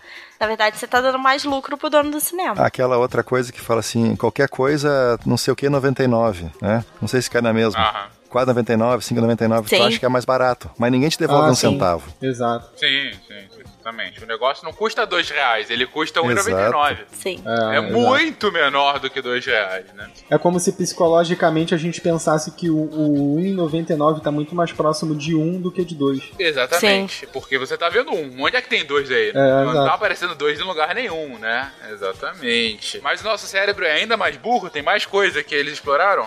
Sim, que talvez sejam as heurísticas que mais vão fazer efeito efetivamente na economia, tá? Que é o que o Kahneman e o Tversky chamam de inconsistências da tomada de risco. Vamos ver agora se o Fencas e o Guaxa não conhecem essa, essa situação aqui para eu testar com alguém. Ouvinte, testem em vocês. É, imagina a seguinte situação, tá? É, eu vou te dar duas opções para vocês fazerem uma aposta. Na Ok. primeira aposta, você tem 100% de chance de ganhar 2 mil reais. Na segunda Ok. aposta, vocês têm 80% de chance de ganhar 3 mil reais. Qual é a aposta que vocês fariam? Aí depende do apetite de risco, enfim. é- aí, enfim, se fosse pra falar é, de, de bate-pronto, seria, ah, ok, 100%, 2 mil, porque o negócio é garantido. Ok, Guaxa? 2 mil não vai pagar minhas contas, minha querida. Hum, ok. Você iria no 80% de 3 mil, é isso? Pô, mas 3 mil é tão pouco, né? Eu ficava com os 2 mil. 2 mil, beleza. Então os dois ficaram com 2 mil. Vou dar uma segunda situação, completamente isolada da primeira, tá? Então não tem a ver com os 2 mil que vocês levaram. Vocês têm outras duas apostas. Numa você tem 100% de chance de perder 2 mil reais. Na outra, você tem 80% de chance de perder 3 mil reais. Qual é a aposta que vocês fariam agora? Ah, de 3 mil, porque eu tenho uma esperança. Guaxa? A de 3 mil, porque eu não tenho 2 mil. Na verdade, vocês reagiram como a maior parte das pessoas reagem, tá? Que na verdade é a resposta mais inconsistente e mais irracional que vocês poderiam ter dado. Por Cara, a quê? gente convida a pessoa pro programa pra chamar a gente de burro. Não é burro, a gente já estabeleceu que isso não é burrice. Isso é sístema límbico. Isso é sistema É, límbico. é. Se te chamarem de burro, tu sempre fala assim, é sistema límbico. Exatamente. obrigado, obrigado, Guilherme. Por quê? Se vocês tivessem feito a aposta de 80% nas duas, vocês seriam pessoas com tendência ao risco, que gostassem de risco. E foi o primeiro raciocínio que o Fencas fez, né? Ah, depende da situação, se eu tô mais afim de risco e tal. Se vocês tivessem apostado as duas na de 2 mil, de 100%, vocês seriam completamente avessos ao risco. O que essa resposta mostra, que é o que o Kahneman e o Tavesti descobriram, é isso é uma resposta inconsistente. Porque, matematicamente falando, a aposta de ganhar 80% de 3 mil vale 2,400. Porque 80% de chance, a média é 2,400. Se pensar em número, você teria apostado na de 80% de chance. Só que as pessoas têm naturalmente uma aversão não ao risco, mas à perda. Então a gente prefere garantir os dois mil reais do que ser o azarado 20% que ficou sem nada na primeira aposta. E quando a gente tá pensando numa aposta total de perda, a gente pensa o contrário. A gente, a gente tem essa chance de 20%, que nem o Fencas falou, de não perder nada. Então a gente vai arriscar perder mais para tentar evitar a dor de perder alguma coisa. Então a conclusão que eles chegam é que o ser humano não é avesso ao risco, não é intolerante ao risco, mas à perda. E eles vão posteriormente descobrir por quê. A dor de perder é duas vezes mais forte do que a dor de ganhar. Então se você ganha mil reais, é a, a dor é a mesma intensidade de perder 500. A gente Nossa, sente muito mais. Não, não é, não é uma conta exata. É média, média. É. Mas assim, a ideia é você ganhar mil ou perder mil, você não vai ter a mesma felicidade. Você vai Entendi. sentir pior do que no zero a zero. A repulsa é um sentimento mais forte que a recompensa. É basicamente isso. É. É, exatamente. Ele marca muito mais. A parte ruim ela fica muito mais é, forte marcada em você do que a, a parte boa. Inclusive tem uma citação até do, do próprio Kahneman no livro dele. é, ah, não, não posso chamar de Kahneman, eu penso de Dan, tá? O íntimo, tá? É. Que ele fala que é, um especialista em repugnância observou que uma única barata destruirá completamente o apelo de uma tigela de cerejas, mas uma cereja não fará absolutamente nada por uma tigela de baratas. é exatamente isso. Maravilhoso. Você tem uma impressão, É uma impressão muito pior das coisas ruins do que das coisas boas. Então por isso que a, a perda ela dói mais, sempre dói mais. O melhor foi a forma que você falou, Guilherme. Uma única barata, só aquela baratinha. Quem liga pra uma barata? Você tem uma tigela de cereja, né? Mas, enfim, ótimo. Depositou essas moedas nessa porca já faz mais de 50 anos. Como eu sou burro! Burro! Imagina eu. Estou cansado dessa agonia de ficar rico, ficar pobre, ficar rico, ficar pobre. Isso vai se ligar no que. E aí, essa é uma heurística que não tem muita tradução para o português, tá? Que se chama de endowment effect, tá? Matematicamente falando, isso tem a ver com o valor monetário, de novo, né? Aí é, é quando a psicologia começa a entrar realmente na economia, que é o valor monetário que você está disposto a pagar por um objeto, tá? Então vamos imaginar que o Guaxa tá disposto a pagar 10 reais por uma peça de Lego que ele quer comprar. Então a ideia dele é o seguinte. Eles têm uma relação muito próxima, olhando. Exatamente, por isso que eu tô dando esse exemplo maravilhoso. Eu sei o quanto ele gosta disso, especialmente de pisar no Lego. Isso, é o fetiche. Pois é. E aí é o seguinte, ele pensa com ele mesmo, cara, se eu chegar na loja e o Lego tiver 10 reais, eu compro. O que significa que se tiver 10 ou menos do que 10, certo? Então 10 é o valor de referência. Ele chega lá na loja, tá 8 reais, ele vai lá e compra o Lego. Mas se a gente lembrar, o Lego vale para o Guaxa 10 reais, é o valor que ele deu subjetivamente, certo? Se alguém for lá e oferecer qualquer valor abaixo de 10 reais, o Guaxa não tem nenhum incentivo para vender. Em compensação, se uma pessoa oferecesse qualquer valor acima de 10 reais, deveria ser suficiente, porque se ele acha que vale 10 e a pessoa ofereceu 12, ele teria todo o incentivo para querer vender a peça, certo? Só que vários estudos já mostraram que não é assim que funciona. Uma vez que a pessoa ganha ou compra um objeto, ela começa a dar um valor muito maior do que o monetário. E aí ela não se dispõe a vender aquele objeto pelo valor real dele, porque ela começa a ganhar o que a gente chama, né, de valor sentimental da coisa. Então, existe uma história do próprio Thaler, e ele conta isso no discurso de aceitação do Nobel dele, a gente vai falar do Thaler um pouquinho lá na frente, que ele tinha um professor que tinha uma coleção de vinhos. O cara não comprava nenhum vinho que custasse mais do que 30 dólares, e ele tinha uma enorme coleção, mas ele se recusava a vender os vinhos por 100. E era um mega professor de economia. E ele falou: Isso não faz o menor sentido. O cara comprou por 30, ele vai beber o vinho. Se ele vendesse por 100, ele conseguiria comprar três outras garrafas. Mas não, o cara se recusava a vender porque aquelas garrafas tinham alguma forma de valor sentimental.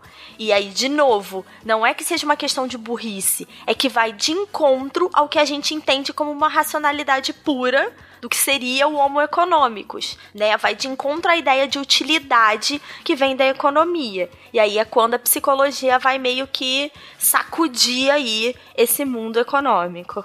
Excelente, excelente. Gente, e quando a Isabela cita mais uma vez homo econômicos, foi uma coisa que a gente acabou passando por cima no início do episódio, mas é bom só uma explicação rápida, né? Quando a gente está falando de economia, é, macro e microeconomia, um dos grandes pressupostos para a economia funcionar é que, da economia clássica, né? É que os atores dentro do jogo econômico são atores racionais maximizadores de lucro. De utilidade, né? Mais do De que utilidade, lucro. melhor ainda, exatamente. De utilidade. Ou seja, eu quero ganhar o maior pra mim. Eu quero sempre ganhar o máximo que eu conseguir. Ou perder o mínimo que eu conseguir.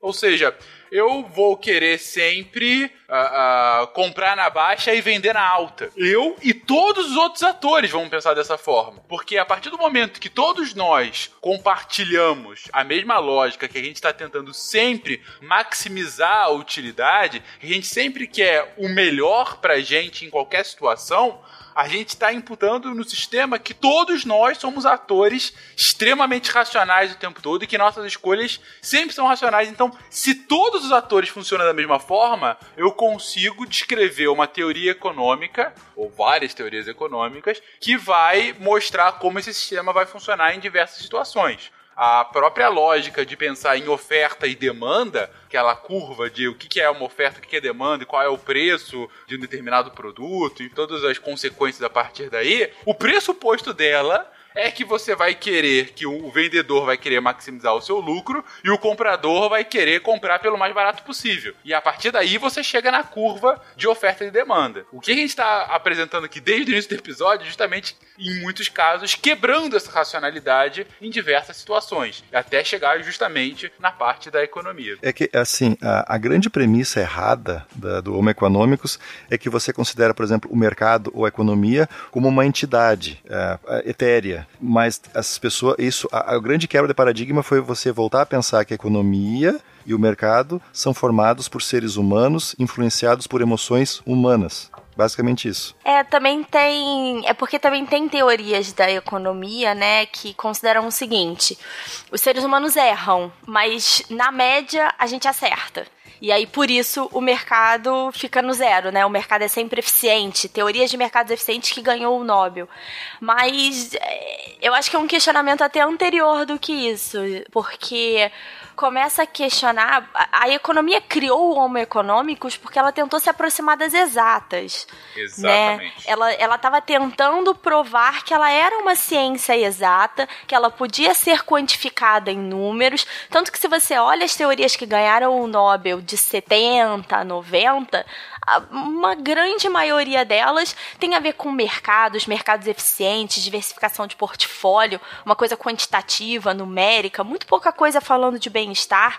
E aí você vai ter um Kahneman, né? E aí a gente está acelerando alguns anos, o Tversky morre na década de 90 e o Kahneman ganha um Nobel de Economia em 2002. Então o Kahneman, um psicólogo, e ele fala no, no discurso de atentação, ele fala, gente, eu não sei o que, que vocês estão fazendo eu nunca pisei numa sala de economia, eu nunca estudei um gráfico de oferta e demanda.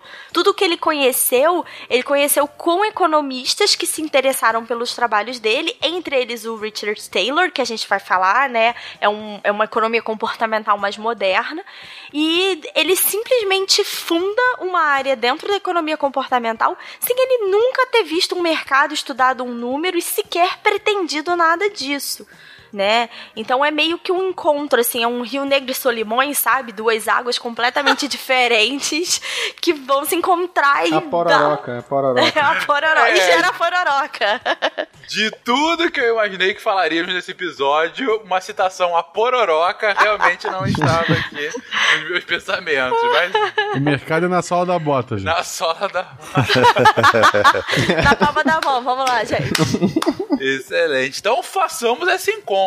Façamos esse encontro. Então, a partir desse momento, então, a gente tá jogando. Vocês viram a evolução do episódio até agora, né, gente? A gente partiu de como que a ciência estava estudando o nosso cérebro, nossas ações, nossos comportamentos, como que isso acabou sendo mais e mais estudado e instrumentalizado pelo Dan e pelo... Amos. Pelo Aminhas. Aminhos e Dan é, é, estudaram e instrumentalizaram isso, o que viria a ser posteriormente a economia comportamental, né? Ou seja, como que essa, essa nossa é, irracionalidade ou nossos pensamentos rápidos, mais emocionais, que nos traem constantemente, eles acabam influenciando no nosso dia a dia. E como é que chega de fato para uma economia, né? Como é que quando que sai da, da psicologia e chega para uma teoria econômica estrito senso? E não existe esse momento, Fencas. É, okay. O que vai acontecer lá atrás, antes da gente falar de heurística, né? Essas heurísticas não foram todas descobertas ao mesmo tempo e nem todas elas são do Kahneman e do Tversky. Essas que eu falei aqui são as heurísticas originais, que geraram papers do Kahneman e do Tversky lá na década de 70. A primeira heurística dele, a de disponibilidade, da história da Linda, é um paper que começa a ser discutido e ninguém sabe exatamente como. Isso vai parar na mão de economistas, começa a ser discutido em círculos de economistas, exatamente por questionar essa noção de utilidade, de racionalidade que a gente veio falando, né? É, que a gente já estabeleceu aqui que não são erros, mas que para uma economia que se pretendia exata, constituem erros. E aí, o que acontece é, os estudos do Kahneman e do Tversky, que nasceram como processos de tomada de decisão, começam a se tornar muito mais interessantes. As pessoas mais interessadas não eram psicólogos, mas eram economistas. Tanto que o Thaler era um estudante de economia que leu o paper original do Kahneman e do Tversky, se interessou infinitamente e ficou anos estudando com eles, até que ele vai ganhar o próprio Nobel dele em 2017. Então você vê que não é, é uma coisa incremental assim, e esses mundos vão se cruzando. Não tem um momento, não tem um paper, não tem uma coisa. Talvez o único momento que a gente possa dizer que é assim um, um marco muito forte é o Nobel do Kahneman, que já é, já é 2002. O Tversky já está morto há alguns anos. Só para você ter noção, o primeiro paper de heurística deles é de 1976. Então, assim, a gente não tem. Você vê, de 76 a 2002 aí, a gente está falando de 25 anos. Então, não tem, não tem um momento de fundação, né? Fica famoso com o Nobel, mas não tem um momento de fundação. E é engraçado que o, o Kahneman e todo esse trabalho de economia comportamental, que na época ainda não chamavam de economia comportamental, ele sempre foi muito mais famoso é, nos cursos de economia e, e marketing, por exemplo. É, essas áreas todas que estudam o comportamento do consumidor. Mas, incrivelmente, na psicologia, não. É para você ter uma ideia, na graduação eu já, eu já conhecia o assunto. e Mas assim, eu era, eu acho que o único da turma que conhecia esse assunto. Ninguém nunca tinha ouvido falar em Daniel Kahneman. Ninguém, assim, é, é um completo vácuo. O curso de psicologia é nesse tipo de trabalho que recebe maior atenção atualmente, assim. Que o, o foco é muito em teorias clássicas e tal, é mais um estudo bem histórico, assim. Então é, é, é bem interessante isso. Agora, é que a gente começa a ver isso em algumas disciplinas, assim, mas é um caminhar bem lento. E assim, para ninguém achar que talvez fosse uma coisa do tipo, ah, eles estavam voltados para a economia. O primeiro paper deles sai num journal, numa revista especializada de psicologia. Mas o, o paper mais famoso deles, né, que é quando eles cunham a noção de heurística em si, é, sai na Science. Então não é como se eles estivessem completamente alheios nem nada. Depositou essas moedas nessa porca já faz mais de 50 anos. Como eu sou burro! Burro! Imagina eu. Estou cansado dessa agonia de ficar rico, ficar pobre, ficar rico, ficar pobre. Eu queria retomar um ponto que é interessante, assim, de novo, voltando àquela história. Uh, por que, que o Kahneman ganha o prêmio Nobel de Economia, que se ele nunca foi economista, nunca pisou num, né, ele é um psicólogo e tal, por que, que ele ganha esse prêmio em 2002? Só para lembrar, momento histórico, estouro da bolha.com, começo dos anos 2000. Uh, a irracionalidade do mercado, que teoricamente deveria ser racional, levou a, uma inflação de preço de empresas que só porque tinham ponto .com era a época da internet, que a internet ia revolucionar tudo, etc. E no fim era uma bolha. É, e muita gente botou muita grana em coisas que sequer geravam lucro, é, certo? Eram só ideias, abria capital na bolsa, as pessoas socavam dinheiro e, tipo, não existia uma economia real. Era simplesmente uma irracionalidade das pessoas efeito manada, que as pessoas fazem, todo mundo vai atrás, isso é uma outra questão bem humana para se explorar de por que, que muitas vezes as pessoas não tomam decisões uh, buscando maximizar a, a, sua utilidade, mas sim porque outras pessoas fizeram. Aquela velha história. Uh, teoricamente você deve comprar na baixa e vender na alta, mas a maior parte das vezes as pessoas começam a comprar na alta porque todo mundo já comprou. Né? Faz muito sentido. Só para completar a informação que a gente falou, né, o paper de heurística e biases, que é o mais famoso, né, que é o que catapultou ele, saiu na Science, que é uma revista neutra, né, no sentido que ela publica de ciência de uma forma geral. Ainda que ela tenha um, viés maior para as ciências naturais, né, digo. Sim. Eu não sei o quanto de ciências sociais é aplicado em Science, acho que pouco ou nada, né. Mais uma coisa provando que tende a psicologia do que a economia aí, né. Eles têm um paper na Psychological Review, que é de probabilística, e aí eles têm um paper na econométrica, porque aí eles já estavam trabalhando com mais desse lado, que é sobre decisões sob risco, que aí realmente tem um pé bem mais característico aí, que é decisões sob risco, essa coisa da inconsistência no, na tomada de risco. Ok, gente, vocês explicaram agora nos últimos minutos a heurística, né? Esses viés, esses, bias, né? Que a gente acaba tendo por conta do nosso cérebro funcionar dessa forma, né? Mas por quê? Uh, o que a gente ganha com isso? Uh, ali atrás, o Felipe até trouxe a questão do cervo no meio de São Paulo, que aí você acaba, é, se ele você vai atropelar um animal dirigindo, é claro que você vai querer que o seu cérebro funcione rápido, não fique analisando aquilo. Você precisa de uma resposta imediata, né? Mas é, isso explica o porquê desses viéses? Por que afinal a gente tem aquilo? Ou a gente só tem? Só tem porque é assim e pronto? Evolutivamente falando, a questão é que o nosso nosso cérebro ele foi moldado para um ambiente muito mais simples, muito mais antigo, e de repente explodiu uma complexidade e está se usando as mesmas ferramentas mentais para coisas totalmente diferentes do que existia quando o nosso cérebro evoluiu, a gente está pensando por analogia, na verdade. E aí você tem esse descompasso entre a exigência do mundo complexo de hoje por um cérebro moldado para um sistema muito mais simples. Na época lá, sei lá, paleolítico, vai 200 mil, 100 mil anos atrás. É, tem o, os pesquisadores de, dessa área, eles falam do Pleistoceno, né, que é o... seria mais ou menos... É, é, assim, é um, é um... é tudo objeto de muita discussão. Tem uns teóricos dessa mesma área que discordam de disso que, a, que tu falou.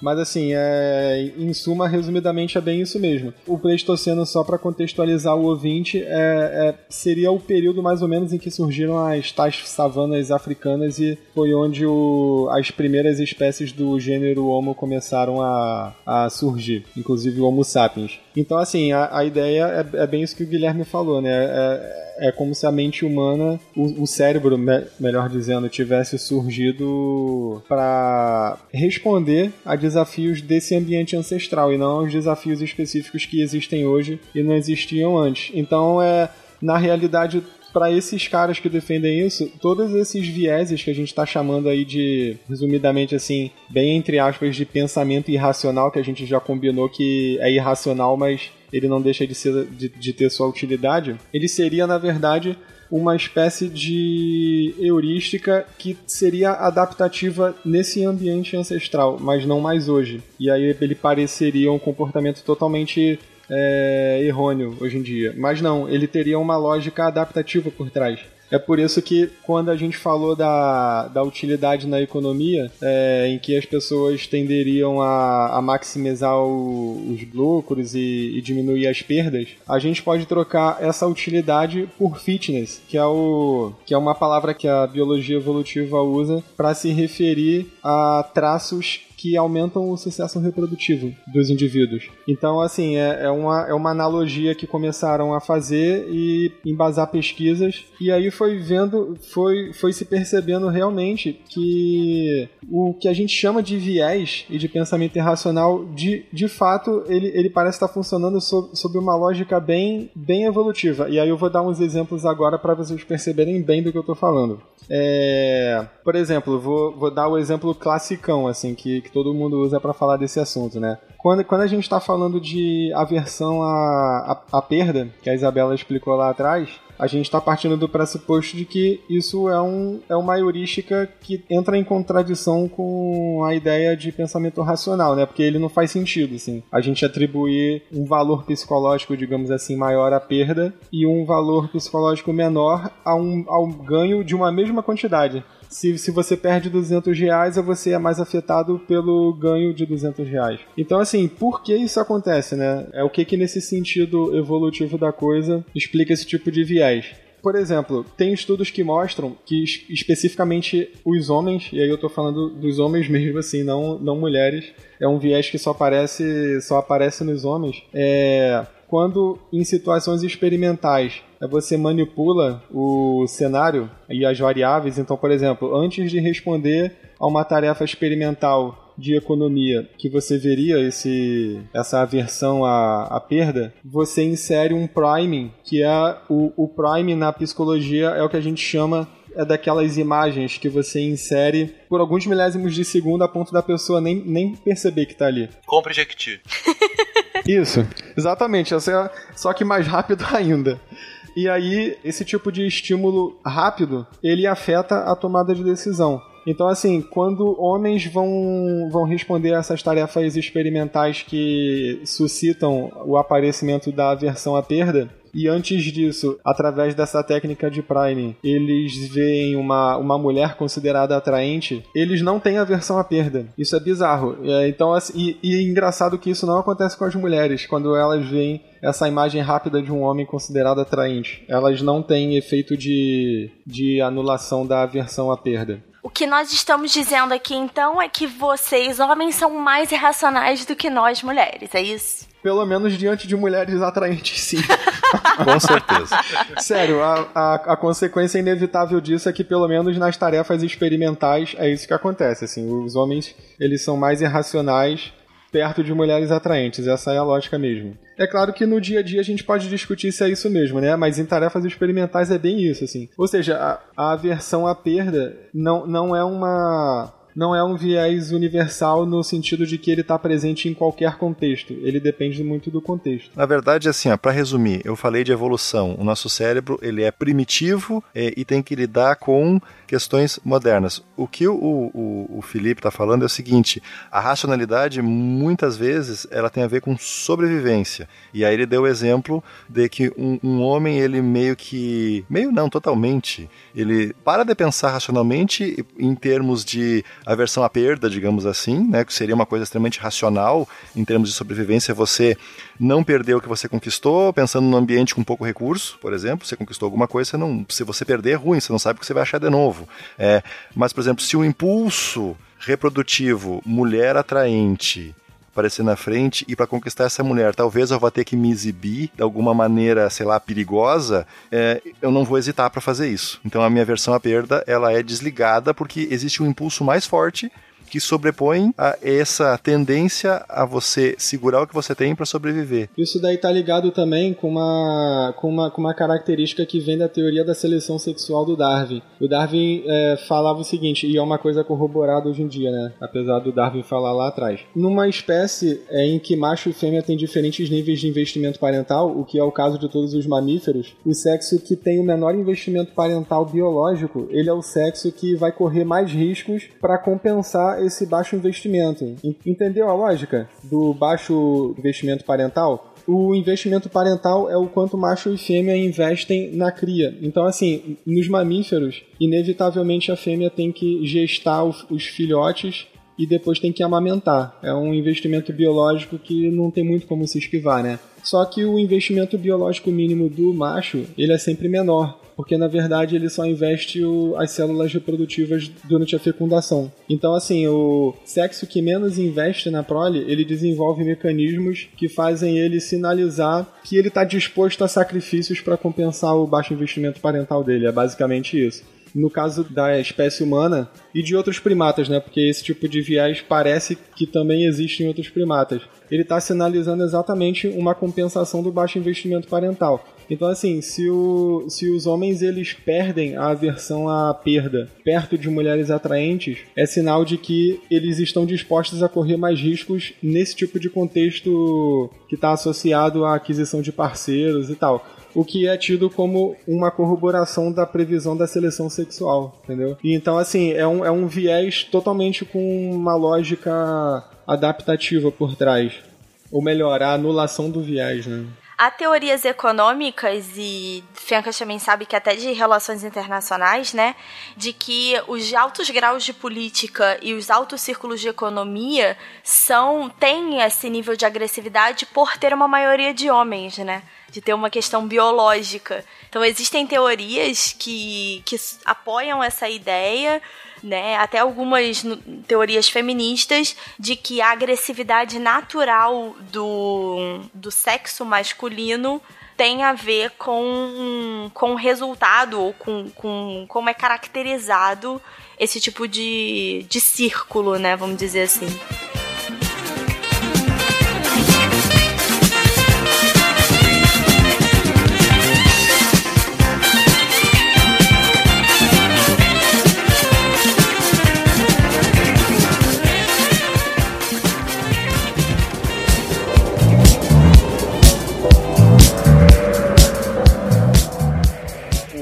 Guilherme comentou: ok, isso tudo tende a acontecer, todos esses vieses tendem a acontecer, porque todos nós temos um cérebro pré-histórico vivendo num mundo moderno. É um cérebro que evolui numa velocidade muito mais baixa do que evoluiu o mundo à nossa volta. Então a gente tem desafios modernos, mas a gente continua enfrentando esses desafios com esse cérebro pré-histórico, né? Pra, com esse cérebro de uma evolução muito mais lenta. E pra gente conseguir se adaptar a esse mundo moderno, a gente tem que usar de analogias e de outros subterfúgios que muitas vezes estão longe de ser o máximo da racionalidade. E aí o Felipe traz o seguinte: olha, um bom exemplo é a própria lógica uh, do homem, aí o homem do sexo masculino, uh, que em uma situação em que ele naturalmente poderia seria averso ao risco, como a gente já mostrou aqui, que a gente tem uma tendência de aversão ao risco natural,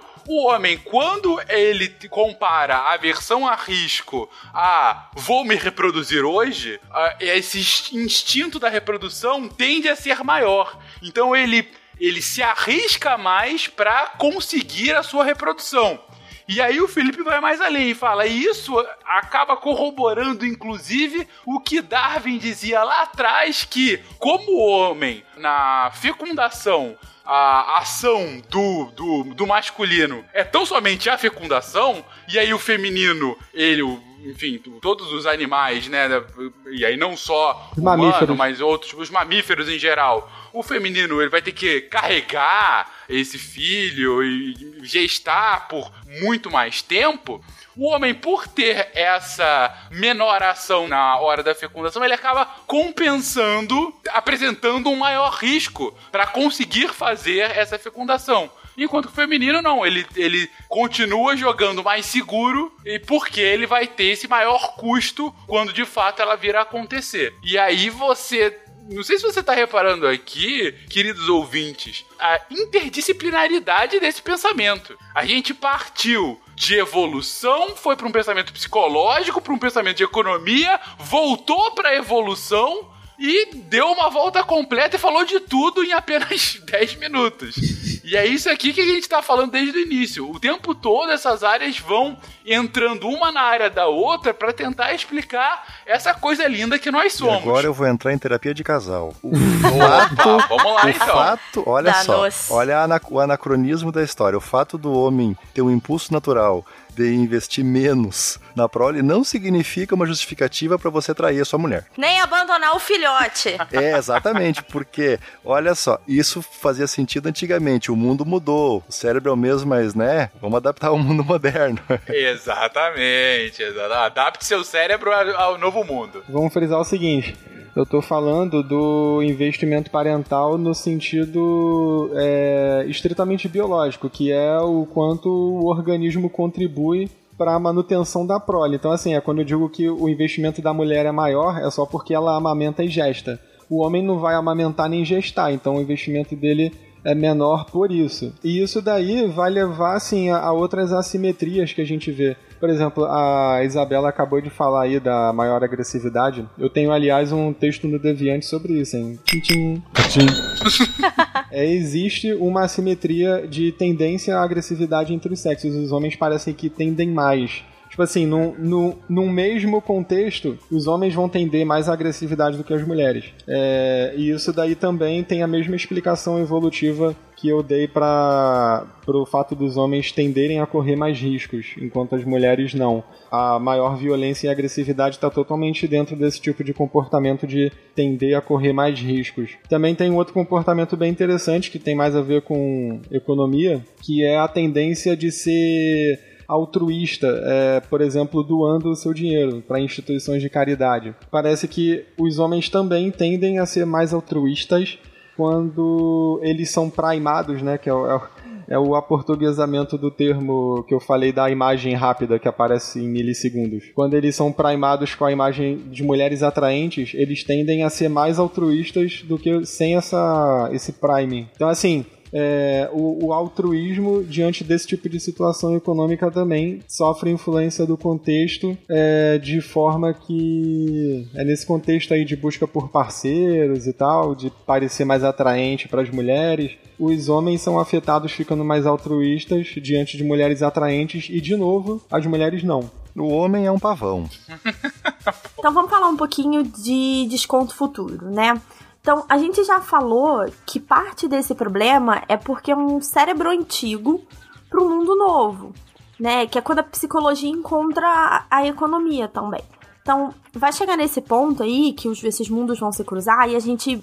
É, um dos problemas, vamos dizer assim, a gente chama de desconto de futuro. Que é uma dificuldade que as pessoas têm de pensar no futuro. E isso é muito relevante para as finanças pessoais né? Uma das grandes dificuldades das finanças pessoais que é conseguir com que as pessoas poupem, guardem e controlem seus impulsos presentes de consumo para eles terem mais no futuro. Se você pensar num, um, num homem primitivo, isso não faz nenhum sentido. Para esse homem não faz sentido guardar comida, por exemplo, né? A comida estraga e tal. E aí, os é, humanos naturalmente acabam tendo essa dificuldade de controlar esses impulsos presentes quando são confrontados com situações de futuro. Então, é, esse talvez seja o, o, momento do salto, né? Que a psicologia sai da questão evolutiva e vai para uma questão mais prática. E aí eu acho que o, o exemplo mais disponível aí pra gente falar do motor heurísticas que a gente já falou seria a aposentadoria. Porque as pessoas têm dificuldade de controlar impulsos de consumo hoje para guardar para o futuro. Mas sem essa poupança que a gente está falando, qual vai ser a condição dos idosos em 40, 50 anos? Então a gente começa a falar dessa multidisciplinaridade, porque você está falando de consequências muito reais e de custos reais que podem ser muito altos. É, ok, vocês trouxeram toda a evolução da área de estudo de economia comportamental, desde o início, desde os primórdios, como foi evoluindo, como ganhou destaque, como ganhou destaque mais em economia do que em psicologia. E agora? É, vocês comentaram agora há pouco, inclusive, que teve um outro cara dessa área que ganhou o Nobel no ano passado, em 2017, né? O Thaler. É, essa nova onda é o que o Richard Thaler tá falando, ou o Ricardinho tá falando sobre o tema? É, a gente vai falar do Thaler, né? Eu acho que o Thaler é extremamente relevante. É, primeiro de tudo, porque ele é a segunda pessoa da área de economia comportamental a ganhar o Nobel, né? Mas ele é o primeiro, na verdade, né, considerando que o outro foi o Kahneman, é, que tem formação completa em economia. Ele é graduado, o mestrado e doutorado dele são em economias, diferentemente do Kahneman, que tem uma formação toda em psicologia. Ele e o Dan Ariely, que eu também vou falar um pouquinho mais na frente, são como se fosse a nova onda da economia comportamental, né? Porque tanto o Thaler quanto o Ariely, e o Ariely é muito famoso pelos TED Talks dele, se vocês quiserem aí, joguem TED Talk, Ariely, ele tem vários falando. É, os dois falam dessa economia comportamental aplicadas a situações reais e diárias, né? Coisas que a gente vive no, no dia a dia. Então, a principal teoria do Thaler, que é o que faz ele até ganhar o Nobel, é a teoria do nudge, que é um empurrãozinho. Nude? Não, Guaxa, desculpa, não é nude, é nudge, tá? Então vou te okay. dar um exemplo aí para você gostar. Imagina que aquele seu amigo tá com uma vergonha de falar com a menina lá na balada tal. E aí o que, que você faz? Dá aquele empurrãozinho com o ombro. Isso é um nudge. Né? Literalmente um empurrãozinho. O que, que o Tyler fala? Que o marketing e as empresas já sabem que os humanos nem sempre tomam as melhores decisões e por causa disso, eles usam os, os nossos erros sistemáticos para venderem mais. Então, por que não usarmos isso em políticas públicas, pensando nelas, moldando elas para um lado positivo, para beneficiar a pessoa? Então, aproveitar o erro de uma forma positiva. Então, um exemplo que ele dá é a própria aposentadoria, né? Então, as empresas privadas, é, isso é muito comum nos Estados Unidos, né? O Thaler é é americano, então essa situação acontece muito nos Estados Unidos. As empresas privadas oferecem planos de aposentadorias para os seus funcionários. Nessas situações, a, o funcionário tem que ir ao RH e optar por entrar nesses planos. Mais ou menos 20% das pessoas fazem isso. O que não faz muito sentido, porque na maior parte desses planos, até dessas situações, o funcionário coloca um real ou um dólar, né, no caso, e aí a empresa coloca mais 50 centavos. o que é um lucro imediato de 50%. Você está ganhando dinheiro de graça. Mas só 20% das pessoas se inscrevem. Então qual é a ideia do Thaler? Inscreve todo mundo e quem quiser sair do plano simplesmente vai no RH e assina. Então, com isso, mais, mais ou menos essa opção automática, né, que ele vai chamar de default, 80% das pessoas ficam. Né? E tem um custo muito baixo para sair, que é simplesmente o RH assinar. Então, como eu acabei de falar, né, essa tem, tem essa questão da opção automática, o default, uma opção base, que ele diz o seguinte: quanto melhor é essa opção base, quanto melhor é essa arquitetura da escolha, você está usando o nudge pro bem. Duas coisas interessantes, é, quando a Isa fala não é comum no Brasil esse tipo de coisa, estamos gravando em 2018, gente, só para não datar o episódio. e o segundo ponto é que agora baixando o SciCast, você automaticamente está assinando via PicPay. Então, se você não quiser, mas. Não, mentira, gente. Vocês podem lá assinar. Eu sou rica! Eu sou rica! É interessante. Uh, é, o que eu achei é, legal que você está trazendo, Isabela, é que, ok, se isso funciona para marketing, por que não pensar em política pública, né? É legal, assim, é, é uma evolução da forma como você tá pensando esse relacionamento do próprio Estado, né? Doação de órgãos não é assim? Era. Exatamente. Ele fala isso nos livros dele, né? Que os estados que colocam a doação de órgão automática têm um nível mais alto. É. Tentaram fazer isso no Brasil um tempo atrás. Tu era doador por default e tinha que ir uh, na, sei lá, na delegacia de polícia, no órgão da tua identidade, uh, dizer que tu não queria. Né? Aí deu tanta confusão, tanto processo do Estado se metendo na vida das pessoas, etc., que eles desistiram. Isso foi no anos 90, eu acho, que aconteceu isso. Eu me lembro perfeitamente. Um dos problemas disso, que o Thaler teria reclamado, é ele diz que o nudge só é bom se for muito fácil para a pessoa sair. Então, ir até a delegacia, emitir outro documento seria um custo demais. Ele concordaria com isso se fosse no formulário online, por exemplo, para renovar a carteira de motorista. Né? Ele fala, o, o, que ele diz, e eu acho essa frase incrível, é que o menor custo de um NAND literalmente é o clique de um mouse. Ah. Então, a ideia é que estaria marcado a favor, como doador, né, a opção base, e é por isso a tendência é que as pessoas fiquem. O que as pessoas questionam, como o Guilherme comentou, é que isso estaria interferindo na vida né, delas, estaria de alguma forma mexendo, alterando a vida delas. E aí ele conta a história de uma nutricionista que era responsável por uma série de cantinas, né, em escolas públicas, e ela percebeu que os alimentos que ficavam no começo da fila eram os mais consumidos pelas crianças. E aí ela questionou o que, que deveria ser feito e tal. E aí ele falou: Ah, mas então por que, que então você não coloca as, as comidas mais saudáveis no começo? Você não vai estar tá retirando nada das opções, você só vai deixar as comidas mais gordurosas pro final. Os bolinhos vão estar tá em cestas mais altas, né? Aquelas coisas que a gente já falou antes. E aí um dos questionamentos é. É, poxa, mas isso eu não tô afetando a escolha das pessoas? E aí o que o Tyler defende é: sempre existe uma arquitetura de escolha. Então, não importa a situação que você tá, sempre existe alguma coisa que tá te dando um empurrão, seja a favor ou contra. Não existe uma arquitetura completamente neutra. Isso é impossível. Então, o que ele defende é que quando for possível, nudges positivos cujo custo de saída são extremamente baixos, eles devem ser aplicados, como é o caso de reorganizar as comidas, é, que eles vão chamar de framing, né? A forma como você coloca a opção a opção de sair tem muito mais aceitação do que ter que ir lá para entrar. Então isso é um, uma nova onda no sentido que isso é muito prático. Só para vocês terem uma noção, é, o Thaler era um dos é, advisors, conselheiros do Obama. Ele foi convidado pelo Obama para pensar e existem uma série de escritórios nudges, né, conhecidos como nudge office. No Reino Unido existe isso, foi o usado é economia mesmo? Nudge office. Nudge office, sim. Que legal. É, e existem, eles, só para vocês terem noção, alguns nudges, algumas ideias de economia comportamental foram usadas na campanha do Brexit. Então você vê o efeito que pode ter. Para sair do Brexit, pra... É a forma como foi colocado, porque o framing tem muito a ver com as palavras que você Ah, usa, sim, né? linguística. Então, por exemplo, você tem um medicamento que vai matar um terço ou salvar dois terços. Exatamente o mesmo medicamento, mas a forma como você coloca tem um efeito muito forte nas pessoas.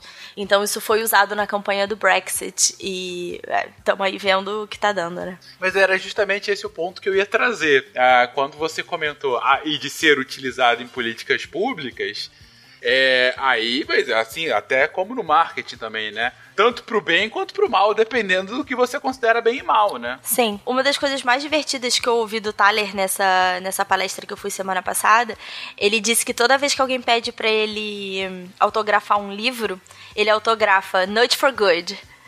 que é, que é para os ouvintes que não sabem, é tipo, dê sempre empurrãozinhos para o bem. Né? Então ele, ele é muito defensor dessa noção de que você tem que ter liberdade para sair, sim, é, mas que a arquitetura nunca vai ser neutra. Então por que não ter uma arquitetura que favoreça é, determinadas políticas públicas? Eu não sei por que esse debate me veio logo escola sem partido, mas deixa pra lá. É. Algumas outras críticas que a gente tem a esse pensamento de economia comportamental, gente? Algumas. Algumas. Não, imagino que nada que envolva humanas é isento de críticas. E elas ajudam, inclusive, a disciplina a evoluir. Porque errar é humana. Olha só essa propaganda bem colocada. Mas críticas que a gente possa levantar aqui pra gente finalizar, porque, enfim, a gente tá falando sobre um tema, tem que apresentar também o seu, o seu outro lado, né? Antes de entrar nas críticas, eu posso contar só o meu, é, minha heurística favorita. Ela é muito Minha rapidinha. heurística favorita, olha que beleza. Quando a gente recebe um patrono novo no grupo dos patronos do SciCast, é praxe a gente perguntar qual é a doença favorita dele. Fica aí o, a- o conselho também a perguntar a heurística favorita do novo patrono. Diga aí. Sim. Existe um economista comportamental que é o Dan Ariely, eu falei um pouquinho dele aqui em cima, e ele tem um paper que eu amo o nome do paper.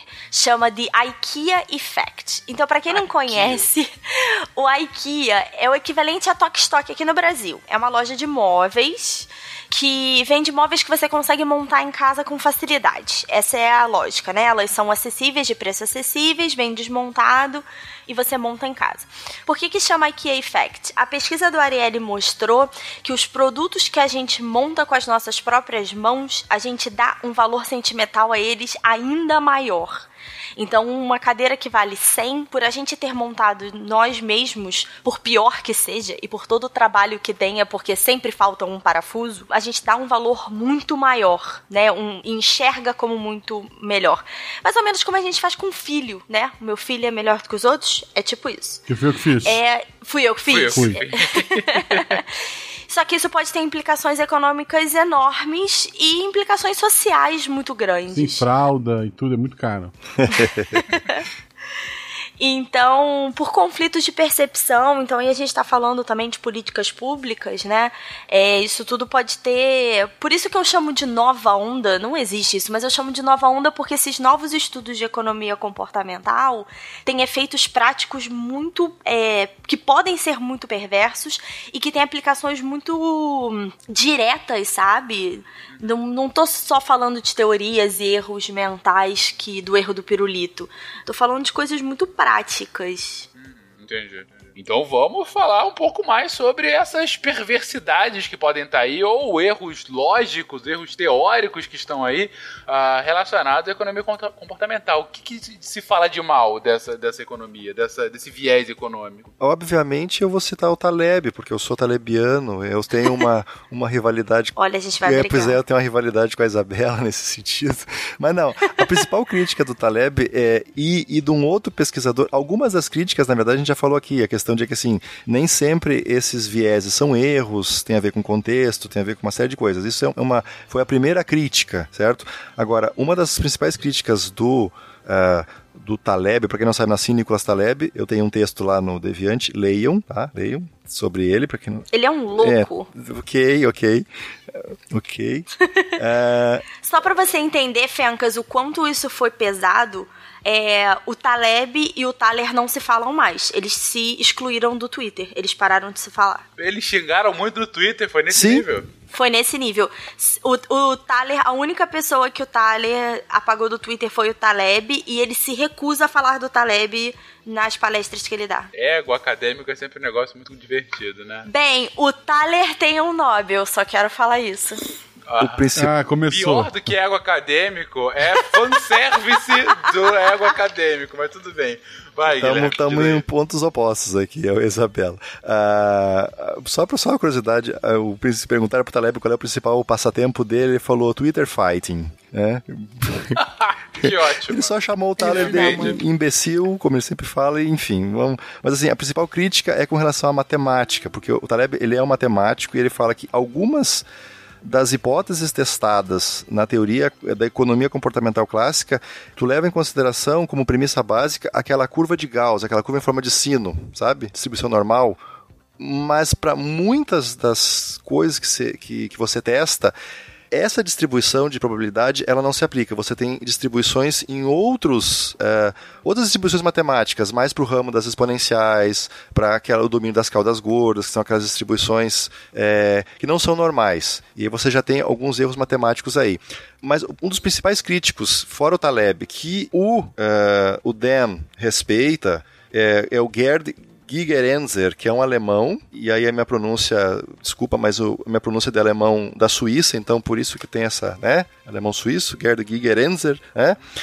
O próprio Kahneman chama ele de um, proeminente psicólogo. Ele fala que, assim, uh, às vezes, para algumas tomadas de decisão, você tem muito pouca certeza, um grande número de dados e muito pouca alternativa, você não tem mesmo como usar raciocínio complexo, né? Uh, você tem que usar heurísticas simples mesmo. Você tem que usar simplesmente assim, é ou não é, ou você não vai sobreviver, certo? É... E que são coisas que a gente já falou antes, na verdade. Né? Então, assim, as principais críticas são que no começo se pensava que esses erros eram erros que o cérebro humano devia trabalhar racionalmente, porque afinal somos racionais, mas não, a gente é extremamente influenciado por emoções e existe esse descompasso entre o cérebro primitivo, que evoluiu para um ambiente, e o ambiente complexo de hoje. A segunda, segunda a classe de críticas é em função de usar a distribuição normal, é questão estatística, para coisas que não são normais, que não, tem, não é questão de normal de ser anormal ou normal, mas é distribuição estatística, certo? Entenderam? E, e, assim, obviamente que, como tudo na ciência, você sempre é uma questão dialética, você tem a tese, as antíteses que contestam essa tese para chegar numa síntese, um novo paradigma.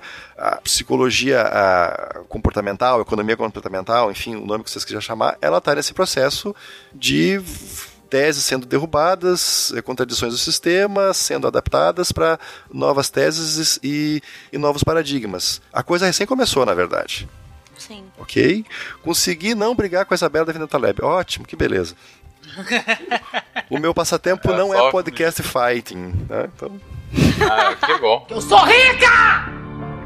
Eu sou rica! Mas foi interessante, foi, foi uma, uma viagem interessante. Era um cast que eu tava. Eu tinha certa ansiedade em gravar por achar extremamente relevante, né? Assim, são. Bom, primeiro porque as heurísticas são sempre divertidas, né? Quando você começa a ver que você é muito mais burro do que você acha que você é. Uh, mas eu sei que não é burrice, blá blá blá. Eu sei, mas a gente é mais burro do que a gente acha que a gente é. é mas, é, mas é legal de ver justamente como que as diversas ciências se encontram. Eu acho que é, é, foi muito, muito bem colocado. Acho que foi na introdução da Isabela quando ela trouxe que aqui a gente tenta sempre falar de humanas, exatas, biológicas, e aqui foi um, uma mistureba, porque é isso mesmo. É, é, é, impressionante como essa disciplina ela é interdisciplinar a um nível de juntar extremos da ciência, né? E que uhum. e faz, deixando com que tudo isso faça sentido. Então, daí a viagem foi muito interessante. Algumas palavras finais, gente? A coisa que eu mais gosto, a gente falou de racionalidade, quando o Thaler ganhou o Nobel, perguntaram o que, que ele faria com o prêmio do dinheiro. E ele disse que ele iria gastar da forma mais irracional possível. Eu acho que é, é bem explicativo do que ele estuda. Sem dúvida alguma. Eu queria dizer que qualquer coisa que deu errado nesse podcast é culpa da Isabela.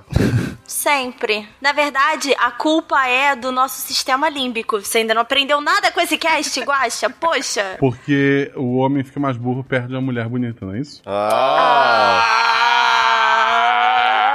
Coraçõezinhos para Guaxa, editor, bota uma música romântica, obrigada. E o mais engraçado é que toda foto da Isa em redes sociais é a foto do cachorro dela. Eu não faço ideia de como é que é a cara dela.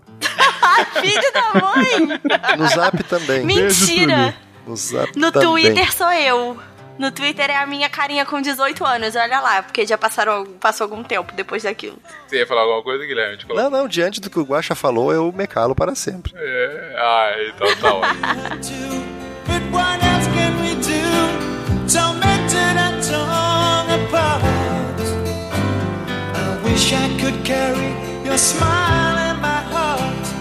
Times when my life seems so low, it would make me believe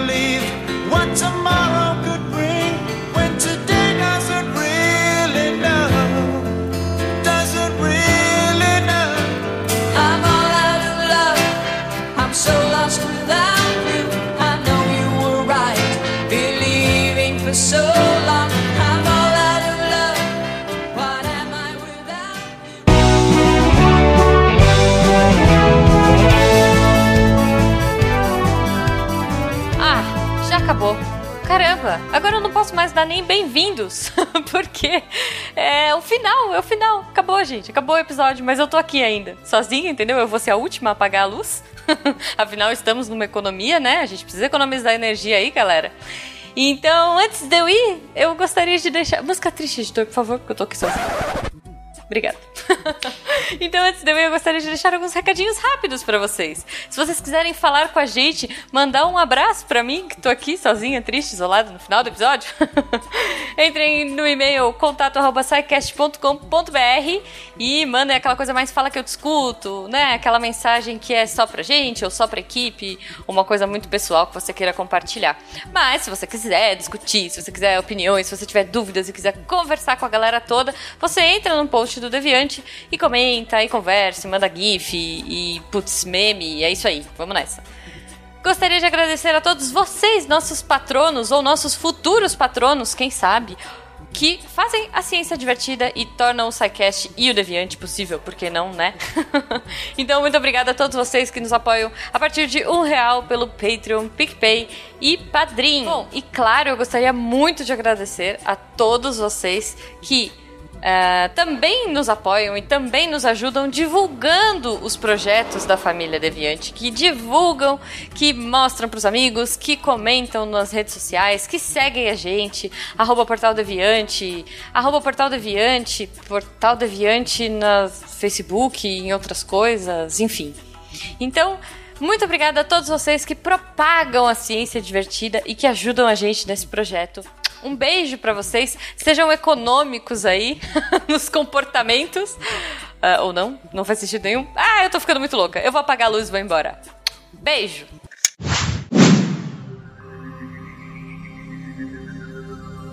Se a ciência não for divertida, tem alguma coisa errada. Tem que ser divertida. A coisa mais divertida que tem é a ciência.